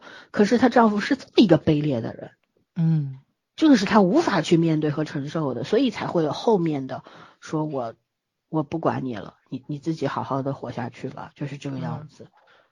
啊，就其实我是觉得舅舅和姑妈其实属于同一类人，啊这样的人在我们的生活当中非常非常的多，他们都已经给自己判了死刑了，就是那种，反正我已经没有用了，我这个人没有用了，我就这样吧。我当一滩烂泥也好，或者我听天由命也好，我已经放弃我自己了。嗯嗯可是他们还是愿意让孩子出去飞的，这好歹是一件好事情。可怕的是有一些家长就是自己这样了，觉得自己既然到最后都是生不带来死不带去，就像《红楼梦》里面写的“赤条赤条条来去无牵挂”，对吧？那我争什么呢？其实不是，你的人生是必须要去争的。你不争，你到最后确实是一捧灰。可是你知道装灰的那个骨灰盒有红木的，也有很烂的那种木头的。笑死了。你住的那个那个坟那个坟，可能你努力一下，你多创造一些财富，住你能到山顶住三十万、四十嗯万的山顶的别墅。可是不行的话，你只能住在最底下，一发大水就把你冲走了那种，是吧？甚至于连个、嗯可能自己不奋斗，子女也不行，或者说你没有子女，你自己不奋斗，你的人生毁掉了，也没有后继无人，然后别人把你火化了之后，随随便便就扬在水海里边去了，就是这个样子。所以咱们这么说，虽然是有一些戏谑的成分在里面，但是还是要还是这句话，我觉得就是人生就是要奋斗的。你你可以选择安逸的生活，没有错。可是如果你选择能够奋斗，为自己奋斗，为自己的家人奋斗，但是要掌握那个分寸，不是说我我奋斗了，我就我就什么都不在乎了，我底线都可以出卖，那是不可以的。但是我奋斗了，但是我还知道爱是什么，对吧？对我知道为什么而奋斗，我的目标是什么的时候，你有清晰的目标，你有清晰的行动方案的时候，有计划的去执行的时候，我觉得这种奋斗才是有意义的。是的，奋斗和独立都不是一句口号而已。嗯，快乐还是挺重要的。对，其实我觉得那个哈佛的那个幸福课真的是推荐大家都去听一听。然后就是那个追求幸福，确实是有一定的捷径在里面。对，嗯。对。